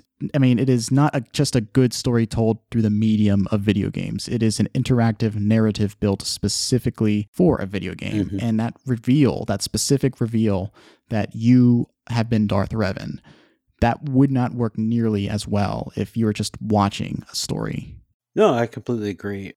But you know, unfortunately, I think uh, whenever that whenever that adaptation does happen or something approximate to it, you know, they're going to be like, "Should we do the reveal? Should we do the reveal?" And they're going to talk and talk and talk, and then somebody's just going to walk up on a whiteboard and write "Red Wedding," and then circle it a bunch of times and be like, "No, we're doing the fucking reveal because Game of Thrones did the Red Wedding."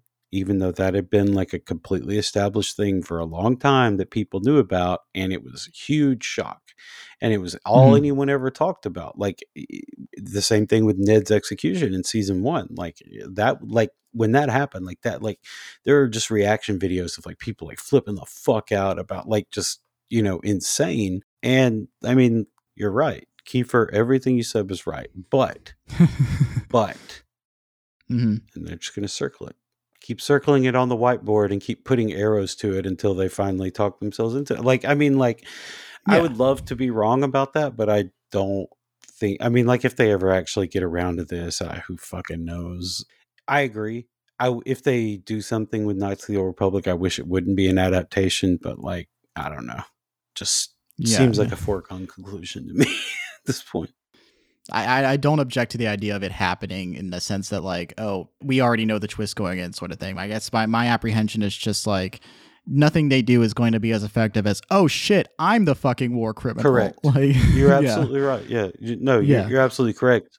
And and KOTOR 2, like we're not getting into it here, but like KOTOR 2 does even more with this because it takes Revan from being like, yeah, he was the bad guy to being like, oh, he was bad, bad. Like he set up the entire Republic fleet to get fucked along with the Mandalorians in the final battle of the Mandalorian Wars, like Mm-hmm. because they were his enemies, and like he did that to all of his people. Then they turned to the dark side, and then they took, and you know, it's just like you take it from like this guy, and he was like, oh, he was a Sith Lord, but he only did it because he was trying to protect the galaxy in the first place. It's not really presented like that in KOTOR one, but at the same time, it kind of is. Like you know, Yeah, you're just an uncomplicated evil. yeah, yeah, yeah. And then in KOTOR 2, it's like, no, no, no. You're Nixon and Kissinger rolled into one. Like you you planned it, you Mhm. did all the bad stuff, you hit the button, you're the bad guy. Like the bad, bad guy. I completely agree. I don't I don't think it would it would hold as much weight, but at the same time I don't I don't think they're gonna care. Yeah, yeah. They they don't care. They don't respect video games as a medium. It's not that it's just about like you guys fucking love KOTOR. Here's a KOTOR movie. There you Mhm. go. Now it's expanded to a wide audience. What was the what do you mean there was a live action Cowboy Bebop series and it was canceled? What are you fucking talking about? You're telling me there's less valuable mediums out there or less valuable ways of telling a story? What the fuck? Anyway, Mhm. um we talked about like the glorious things this game has done. Uh obviously we got to take it down to size a little bit. Nobody's perfect Mhm. even the games that we love deeply, they all have issues on some level. KOTOR has a lot of them. So, what are things that you wish KOTOR did better as a video game? The combat is terrible. Just fucking awful. Like, even if I liked turn based, the combat is not great. It's very clunky. The D20 system that they're using is like impressively complicated. Like, like all of the throws and saving throws and everything that it's like doing for you at the same time. Like, they left all of that math in there for you to do in just this video game Mhm. pause screen and so you're like okay so 10 uh, 18 and if i roll a 20 then i you know and it's just like it's complicated Mhm. and it's clunky to a fault if you get the force storm ability which is just force lightning you can just like spend the rest of the game like holding your hand up and you just lightning everyone in the group around you and you're good and there's no real um delineation in the combat the combat is insanely repetitive Oh yeah. like a game like Elden Ring or Breath of the Wild or something where you know you're like you have to do the same stuff, you have to keep fighting, but there are different ways to do it. There are different ways to go about it. In KOTOR, it's like no, you're going to run in, you do the same stuff, and now to be very clear, it's going to be cool because you're going to have lightsabers. Mhm. And there's going to be a guy in the background who's like shooting a blaster, and so it sounds like Star Wars blaster. So like, you're going to be like, okay, like yeah, this is repetitive and clunky, but it sounds really fucking cool because it does. Like they nail the fucking sound of the whole thing, and yeah. yeah, the quality of life, like gameplay mechanics in it. Holy shit! Like it's so weird that like one of the biggest improvements I think about between one and two is the fact that like in two, if you search a crate and you clear it out, it tells you that when you like go back to look at the crate, like it says like empty in parentheses. KOTOR doesn't do that. And like going back to KOTOR 1, you're just like, oh my god, have I checked this crate again? All the crates look the same. It's it's little things, but at the same time, it's just like, man, come on. Come on, guys. Just it's really showing its age now, unfortunately. And I and like I really wish that they would do a remake only because I want to play like an updated version of this so I can like relive that mm-hmm. yeah the game is the game is showing the wear and tear and you're you're there for the story and the interactions you know no one's going to kotor for um the gameplay and fast-paced action set pieces No, yeah. The, the combat is absolutely repetitive, but also at the point where, oh, you can't just spam one button your way to victory a lot of the time. You actually do have to like pause and go, okay, God, all right, so this is a robot. So if I stun it with the, the force, Mhm. electricity, that'll do that. And then that'll free these characters up to do that. You like you actually have to think about them. I think about the ambush that happens on Kashyyyk with the bounty hunter and how that can be such a bullshit fight, even if you are a Mhm. high enough level to deal with it it's impressive that it can still be difficult up to a certain point, but it's not the best combat in the world. And Mhm. I, I I've grown accustomed to it. I am okay with it uh, because I've replayed the game and maybe it's you know Stockholm syndrome, but I cannot in good consciousness like go to another person and be like. This is the best game of all time because the combat's so good. It's like no, you. When I tell people about this game, I'm like, listen, there's there's a few things you need to know going in. I can't do Mhm. anything about it. No one can do anything about it, but uh, trust me, it'll be worth it. It'll Yeah. be worth it is a, a big thing when you talk to people about this game. Yeah. Just some general other issues. Taris is at least twice as long as it needs to be. People complain about the tutorial level in two, but Taris is way worse. It takes so long. It's like a it's like a seven or eight hour level. In oh god, it's so long. Like, and, it's like arbitrarily long too. Like it just like you can tell like they were trying to pad out some stuff here, and it's just like we did not need seven separate zones for this one thing. Like this is bigger than any other map in the game. What the hell are you doing? Exactly. Every single like mechanic, like, short of actually doing force abilities and being a Jedi, uh, pop up at some point in a tutorial level, which is a testament to how deep the game is, but also like you're probably at a point where none of this is going to matter because you know if you're replaying the game that you're going to become a Jedi and have access to way more powers, and if you level up too much too early, you are actually weakening yourself long term.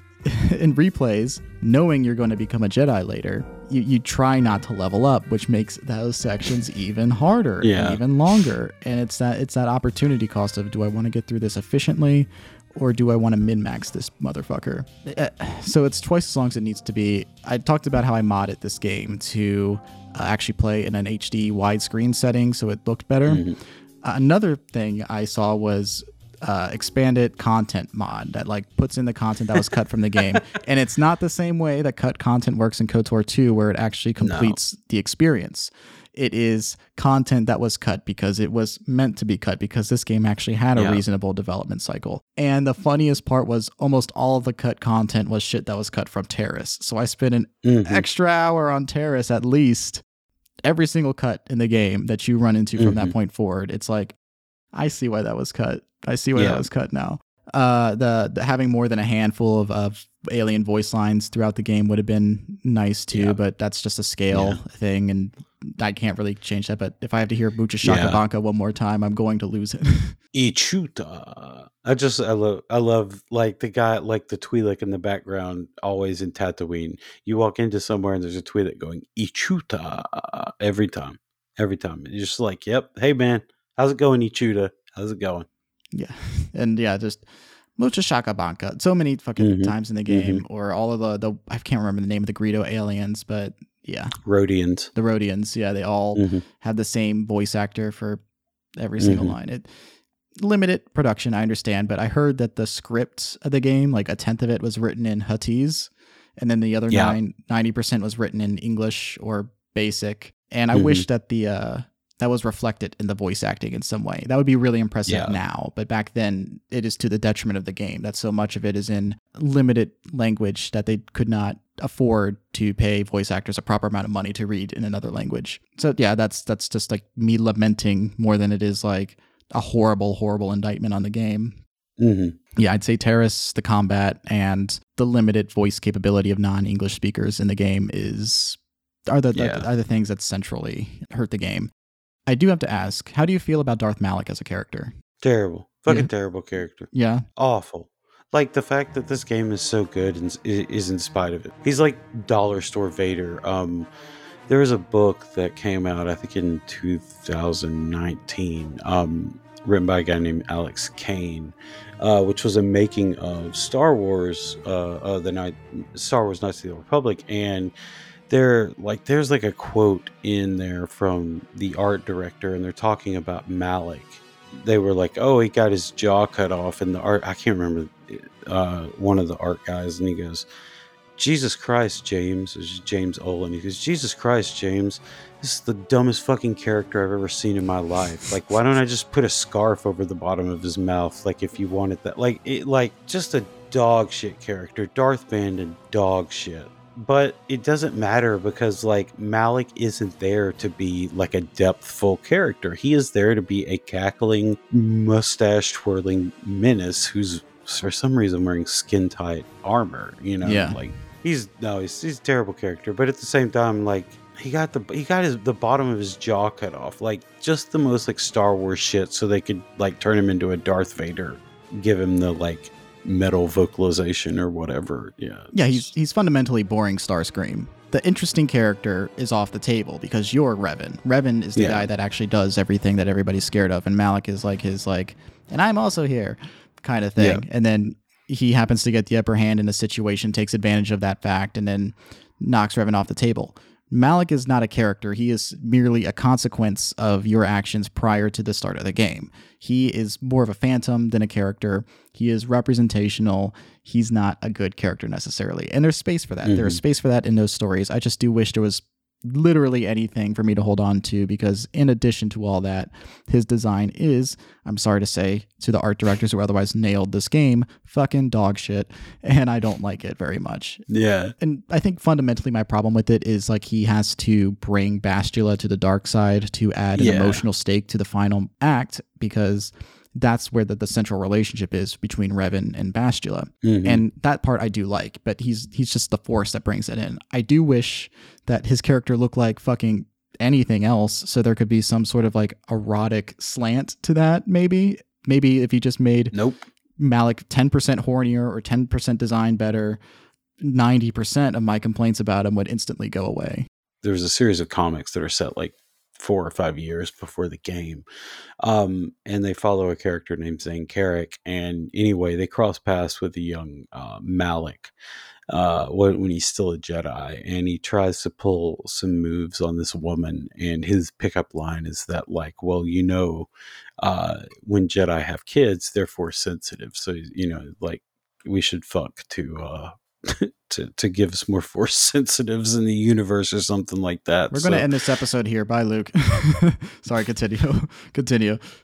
don't don't blame me. I didn't I didn't write the uh, I know you didn't didn't. write Malak. I know you didn't As- write Malak. you you you know you wanted slightly hornier Malak, so there you go. Got to fuck to uh, save the Jedi population or whatever. All right, look, I want well written horny. I don't want just I don't want regular Star Wars horny. I don't want dinner Well, scenes of Attack of the Clones.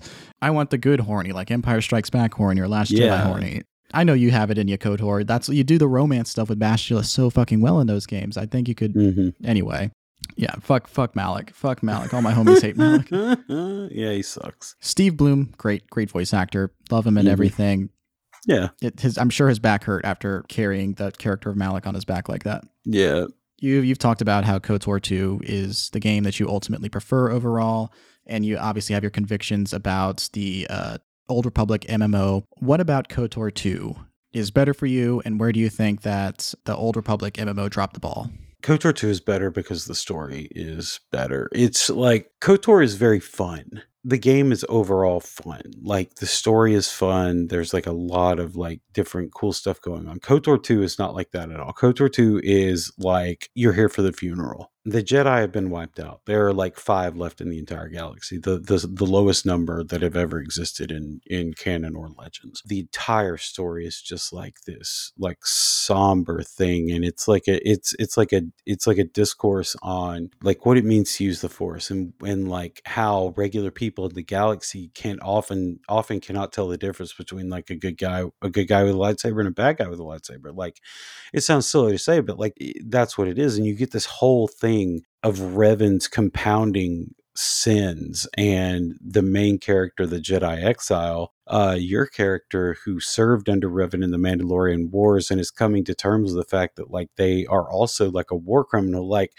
in KOTOR 2 there is a character called Bao-Dur and he is like a military engineer who built a super weapon that destroyed a planet and killed like millions of people and like he lives with this and like he it just like dogs him like all of his stuff is like I, I think about it all the time general i like i'm a war criminal i like he, he calls himself this over and over and over again and it's something like um it's one of it's one of the things to really like drill into like this is more of like the adult side of what we're going to do we're not doing the thing where the jedi are going to come out of this and be like and and be redeemed and be the good guys. Like the jedi are going to come out of this because it's a star wars story and they have to come out of this. They're never getting rid of the jedi. But like we are going to take that we are going to strip them down to the pegs and like every denouncement we can make of the jedi they're war criminals. Yes. They abuse their power. Yes. They don't do enough to help the population of the galaxy. Yes. They essentially in many ways make themselves almost as bad as the sith. Absolutely. They're like leaders or ivory tower fucking hypocrites. All of it is just like bam, bam, bam, bam, like everything the prequels were trying to do as well. And it does it, and it's just so well done and there's this character named Kreia and like she is so she's like a fucking libertarian like just like straight up Ayn Rand libertarian bullshit. Like don't give a beggar change. Like there's a whole thing. Like she gets mad when you give a beggar change because you're not letting them pull themselves up by their own bootstraps. Like just straight up dog shit libertarian ideology. But then you you realize there's more to it there's more to it there's more to it. And by the end you're like okay yeah she she's a bad guy, obviously, but you love or you like her, you respect her because like she acts like your mom in this game. And there's like this thing that comes in at the end where she comes in and saves you, like the big set piece where instead of being like the the reveal in Kotor with Revan being you, the big set piece here is that mom comes in and kills the Jedi who are like attacking you for trying to be a good Jedi and save the galaxy again, and they think you're part of the Sith, and so mom has to come in and be like, no, you're my daughter is cool, my son is cool.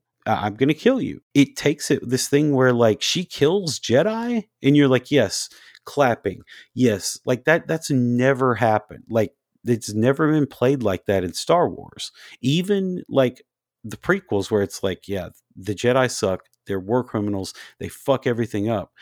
It's still bad when all this happens because there's like fucking child murder and all of this shit. But then when you see this, it's like nothing nothing has ever deconstructed Star Wars as well as that, and nothing they ever release ever will deconstruct Star Wars as well as that again, because when they did like the Diet Coke version of this in The Last Jedi, which replicates the exact same structure of like the Jedi suck, they suck, they suck, they suck. We're going to go through all of the same arguments about why they suck. And then they get yelled at about it because everybody gets mad. And it's like, we've already done this with KOTOR 2. And this was a game that you all loved.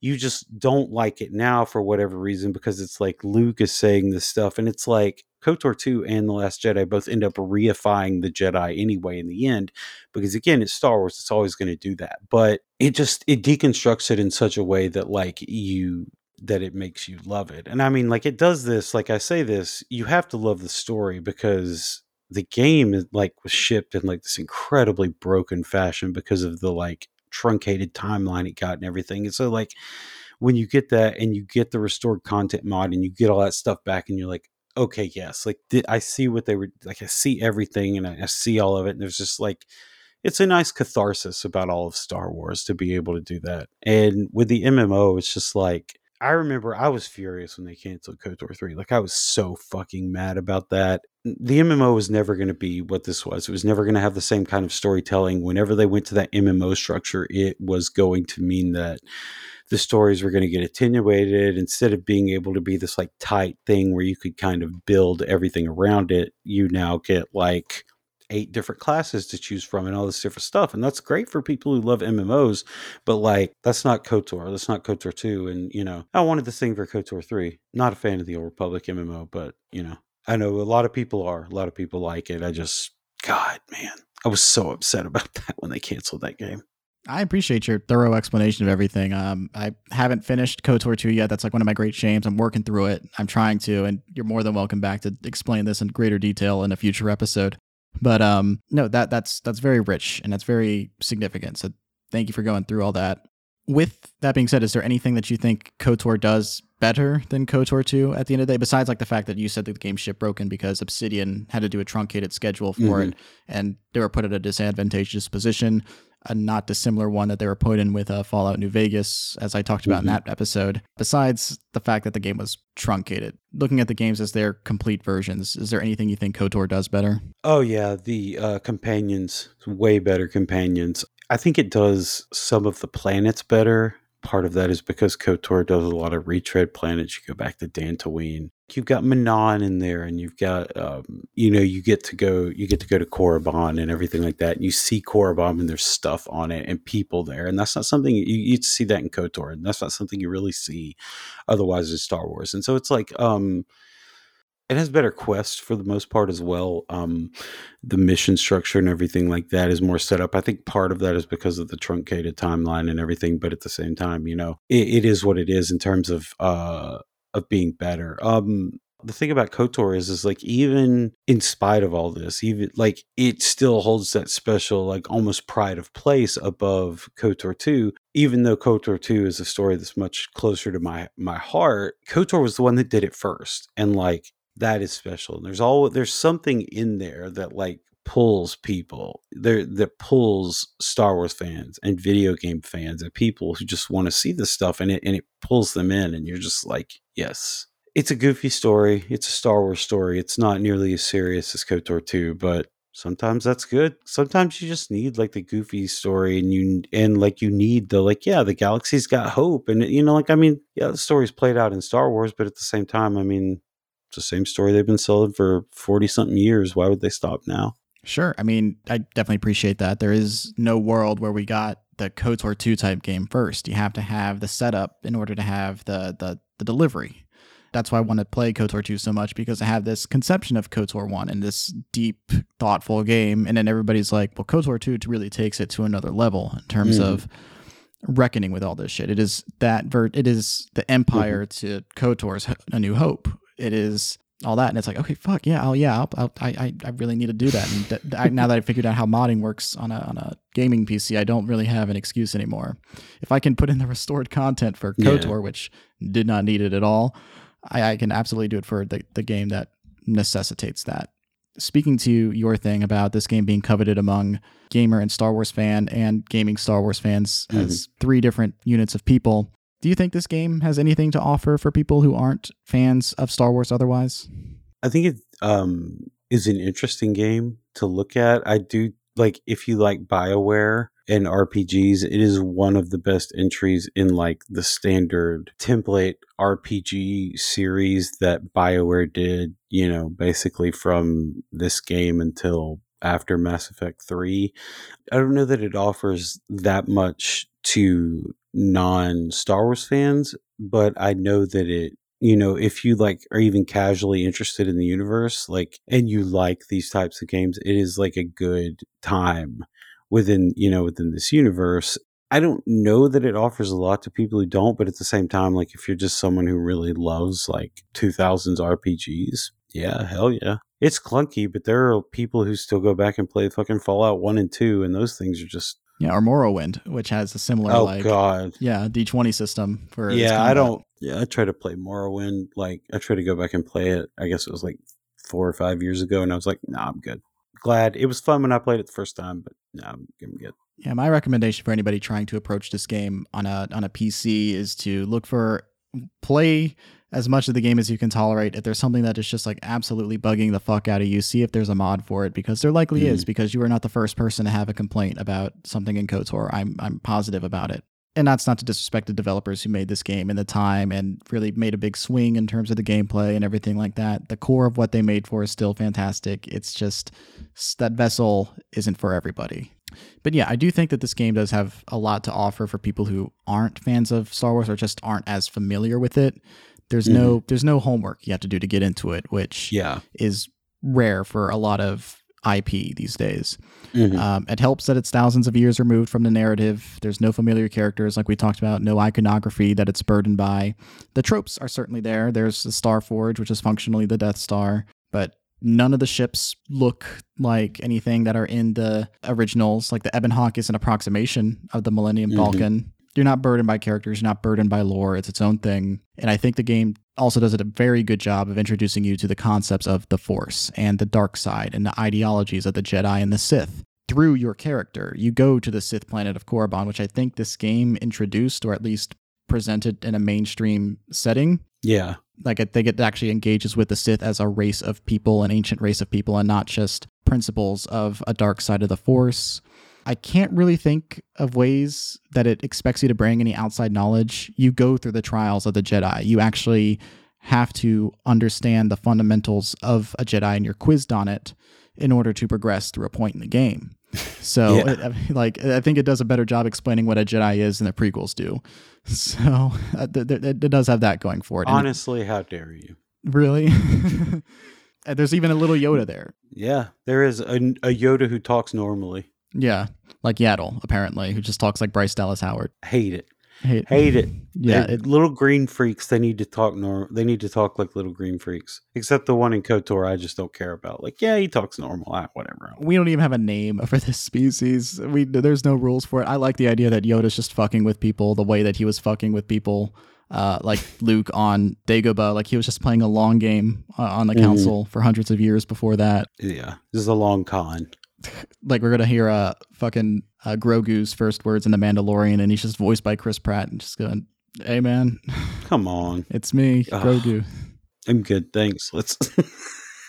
I need I need Grogu to talk weird. Like I, I need him to. Like I can't I can't have that guy just being like, "Hey, what's up?" Like no. No, this this game doesn't gatekeep uh, outsiders whatsoever. Besides Mm-mm. it being an old ancient game, it'll onboard you into the world very well. It is a great sci-fi game on its own, and it isn't beholden to the decades of established lore. And I think being able to play in a familiar space without having to do all that stuff is what gave Bioware the confidence to go for uh, Mass Effect at the end of the Mhm. day. So good for it.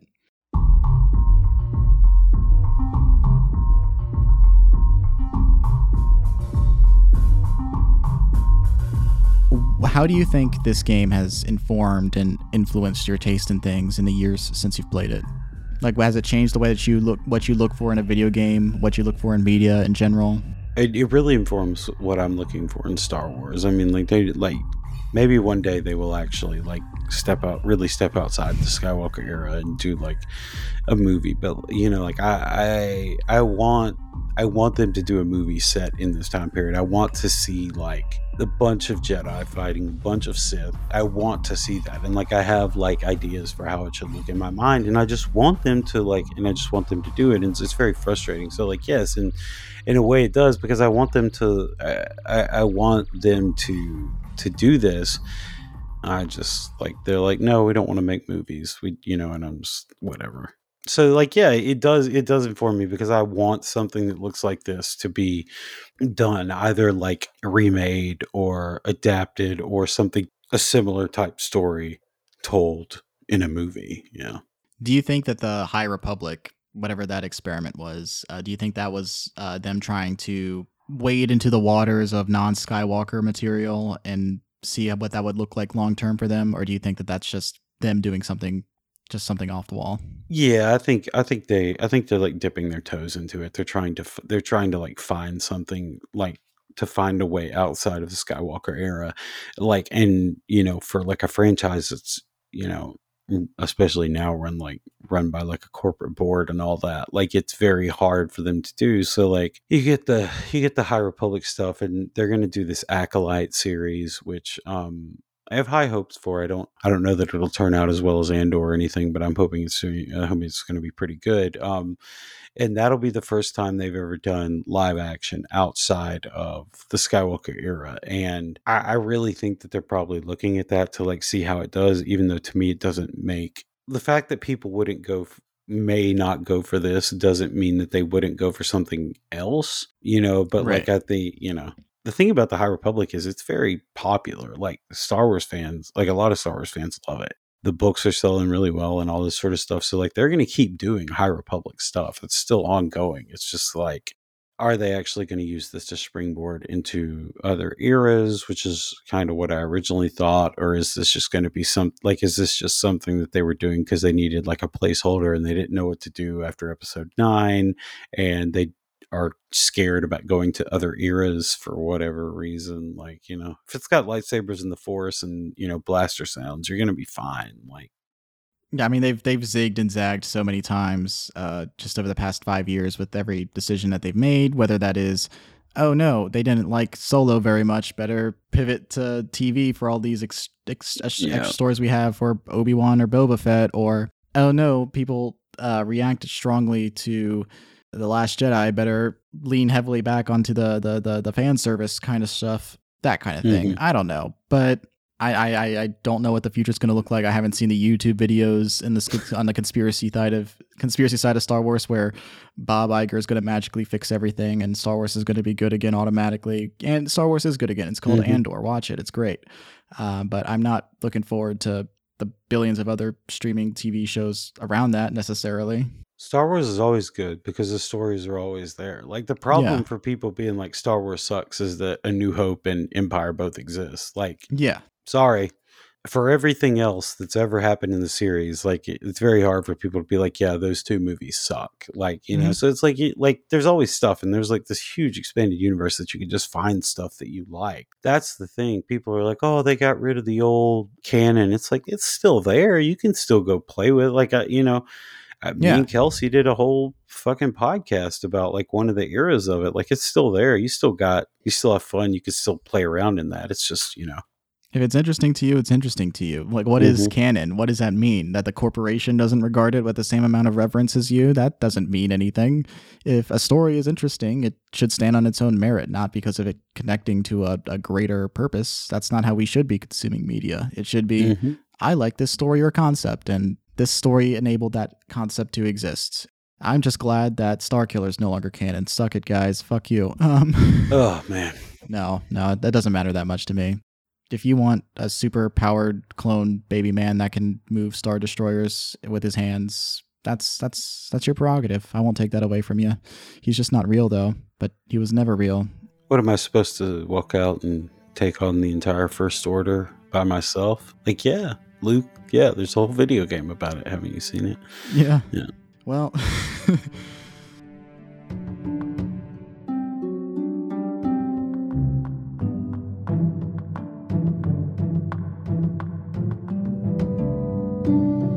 Thank you for this enriching discussion, not just about KOTOR, but about uh, Knights of the Old Republic as a franchise and also Star Wars as a greater franchise beyond that and the broader implications of its IP and how it exists. I want to give you the space to recommend things based off of your love of Knights of the Old Republic or just something that you Mhm. love in general. So, for people who whose taste may align with yours, what would you recommend to them? So, one of the best things that has been done in the style of this is Mass Effect 2. Mass Effect 2 is a fucking tremendous game. Like KOTOR 2, you know, KOTOR 2 can also do that, even though it scratches a lot of a different itch. You know, a lot of your like general RPGs, they're pulling a lot of stuff. Any RPG made since 2003 is pulling some stuff from KOTOR and the bio like the Bioware stuff like all of the games after this are you know Jade Empire is, is just a different version of, of Knights of the Old Republic and so are you know parts of Mass Effect to that to that extent so like yeah like I think stuff like that like the problem for me with like suggesting stuff with KOTOR is that like I fucking hate turn-based games like I like I despise them. So like I had to make all these exceptions like for myself to play through these games and like they make it enough. It's not exactly turn based so like I can handle it, but at the same time I'm just like if someone's like, "Oh, well, what do you think about Baldur's Gate 2 or whatever?" I'm like, "Yep. That's a game. Not my favorite, but you know, knock yourself out." Mhm. Do you have any recommendations beyond like the realm of video games? Because there have been people who've recommended books, songs, television, anything that would kind of scratch the kind of itch of what. Yeah, uh, the Tales of the Jedi comics from the mid '90s are uh, great, goofy, Star Wars fun for all ages. Um, the KOTOR comics are very good. I, I like it, like when the KOTOR, like when the expanded universe stuff gets a little like uh, goofy and understands that it, like it, not to take itself as, as seriously all the time. Um, honestly the darth bane like a lot of the stuff the darth bane trilogy like is kind of there and like you know you mentioned it with Drew Karpyshyn at the beginning like i think uh i think there's a lot of that a lot of that stuff you know is is there and you can you can find it in that it's you know the old legend stories are nice because you know there's sometimes just like batshit crazy, like nonsense in there. You don't get as much of that anymore with Star Wars with the new canon. And in some ways it's good, in some ways it's bad. And it's like, so when you find this stuff and you, you know, you find like, you know, Karpyshyn is just doing this like off the wall shit.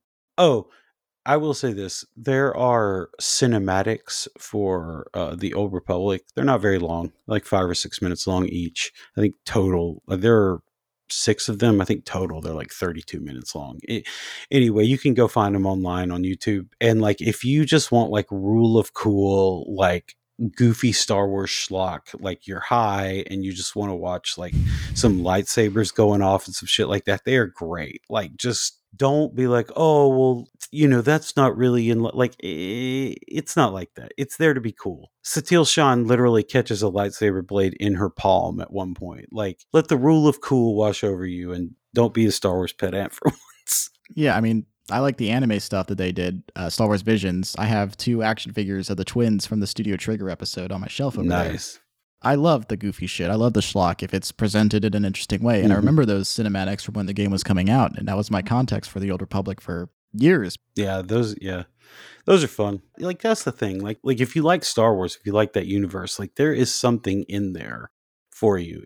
I got I got some time on my hands. I just okay, here's here's a book, you know, comics, video game. Like you just you find that stuff and you know, again, I think that's, you know, kind of the promise of Star Wars, you know. The the good thing about it is that there's something for everyone in there. And I think that's, you know, exactly what this is. Like there's something for everyone. And in this case you have this like weird old republic outlier thing that they haven't really readdressed. Right. As for my recommendations, uh, I do have a few of my own. Andor, really fucking good. Check that show out. Oh yeah. Yeah. please check that out, especially if you want to see an idea of what mature Star Wars can be that is relatively unburdened by the Skywalker saga. Obviously, this takes place between uh, Revenge of the Sith and A New Hope, but it's a lot more about bureaucracy in that area and just telling the story about the, the the victims of the empire and not just giving a story about the heroes fighting the empire if you if you love Star Wars and you want more from it than what the the movies offer you, that'd be my first recommendation. Even before the finale, I can confidently call this in within my Star Wars top five. It's not number one, Mm-hmm. but it is extremely confident and competent storytelling in a year of Star Wars that has really shaken me uh, because of how weak Kenobi and Book of Boba Fett were. So check that out. Obviously, Luke's made the salient point of recommending Mass Effect 2. In terms of video games that aren't necessarily Star Wars, I would recommend The Witcher 3 Wild Hunt. The first game of the Witcher series, much like KOTOR, not very playable, but I would argue it's even worse than KOTOR is because there's not a lot for, you know, newcomers to grab onto, and I feel like that game is a lot more alienating. The second game kind of you know, fixes things up a little bit and puts you more towards the mainstream idea of how video games are played. Frankly, you do not need to know too too much about those first two Witcher games to just jump right into Witcher 3. Some context for what The Witcher is may help, so if you do need some, I'd recommend the books personally over the TV series. The TV series is pretty good, but I really think that the the the, the richness of the world is conveyed in Sapkowski's text. So I, I like those books a lot. Witcher 3 Wild Hunt as a video game is really great. The Witcher lore lines up a lot with Star Wars in terms of like the Witchers being these anomalous warriors that travel the world. Uh, the difference being they're not monk like, they're more just functionally bounty hunters that do things for coin. They they do have magic powers though and principles that they follow and rules that feel very Jedi like. But what I really appreciate this about the story is how your guy isn't just like some chosen one. He just happens to be around a lot of circumstances that are world changing. And while he does witness how the world is changing around him, he himself isn't the most powerful person in the room most of the time. So it is Mhm. more just like bearing witness to the changing world, trying not to succumb to the bleakness of everything, and hopefully guiding the people who do have the power to change things onto a greater world. If you do like agonizing over choices, if you like having intense conversations that are a lot more engaging than the combat of a game, please play Witcher 3. I do think the combat of Witcher 3 is at least a little bit more engaging than the, the turn based KOTOR stuff. But trust me when I say you will get exhausted of it eventually. No, it's fundamentally the experience of interacting with that world that makes that story so rich. So I would consider them cousins, and I highly recommend Witcher 3 Wild Hunt if you like KOTOR. Luke, seriously, this was a long time coming. I'm so glad you finally came on the show. I'm really happy with how this episode turned out. And of course, you're always welcome back in the future. But before I let you go for tonight, please, please, please promote yourself for everybody so they know where to find you after this. Well, thanks for having me on. I really appreciate it, and uh, I'm sorry it took so long to get uh, on in the first place. Uh, yeah, um, you can find me on Twitter uh, for as long as that's a thing. At Luke is amazing. You can probably find me other places. At Luke is amazing as well. Um, yeah, you can find my uh, medieval history podcast called "We're Not So Different." You can find that wherever you listen to this, actually. Um, and then, yeah, if you want to hear me talk, me and uh, Kelsey Atherton talk about uh, the Old Republic, you can go and find a People's History of the Old Republic wherever you're listening to this as well. And uh, yeah, it's um, it's good fun. You can uh, you can hear all about Kotor and Kotor Two and all that good shit. You know, skip around and uh, yeah, yeah, it's it's good shit. Had a lot of fun doing it. Both great podcasts. Please listen to them when you get the chance. If you like this podcast, you're likely to like them too. Thank you, Luke, again for coming on to the show. And thank you so much for listening to this episode of Select and Start. Once again, I'm your host, editor, and promoter, Keifer. If you enjoyed this episode, please give the show a positive review and five stars wherever you're listening to this. Engagement helps the show, and your feedback will help improve it. If you want to get more engaged, give the show a follow on Twitter at SelectPodStart. And if you have thoughts about Knights of the Old Republic, or any other games we've discussed, send a DM or leave a comment, and I will gladly read it on the show. You can also support me on Patreon. If you pledge at least $1 a month, you will get early access to new episodes as well as extended episodes with exclusive content. You can also follow me on Twitter at Danny Vegito and find links to the rest of my projects in the description of this episode. The art for the show is made by my best friend Avry Robin Ott. That's A V R Y Robin O T T. You can follow him on social media as well with that handle and find the links in the description for his work in there as well. All right, I think that's it. Mucha shaka paka.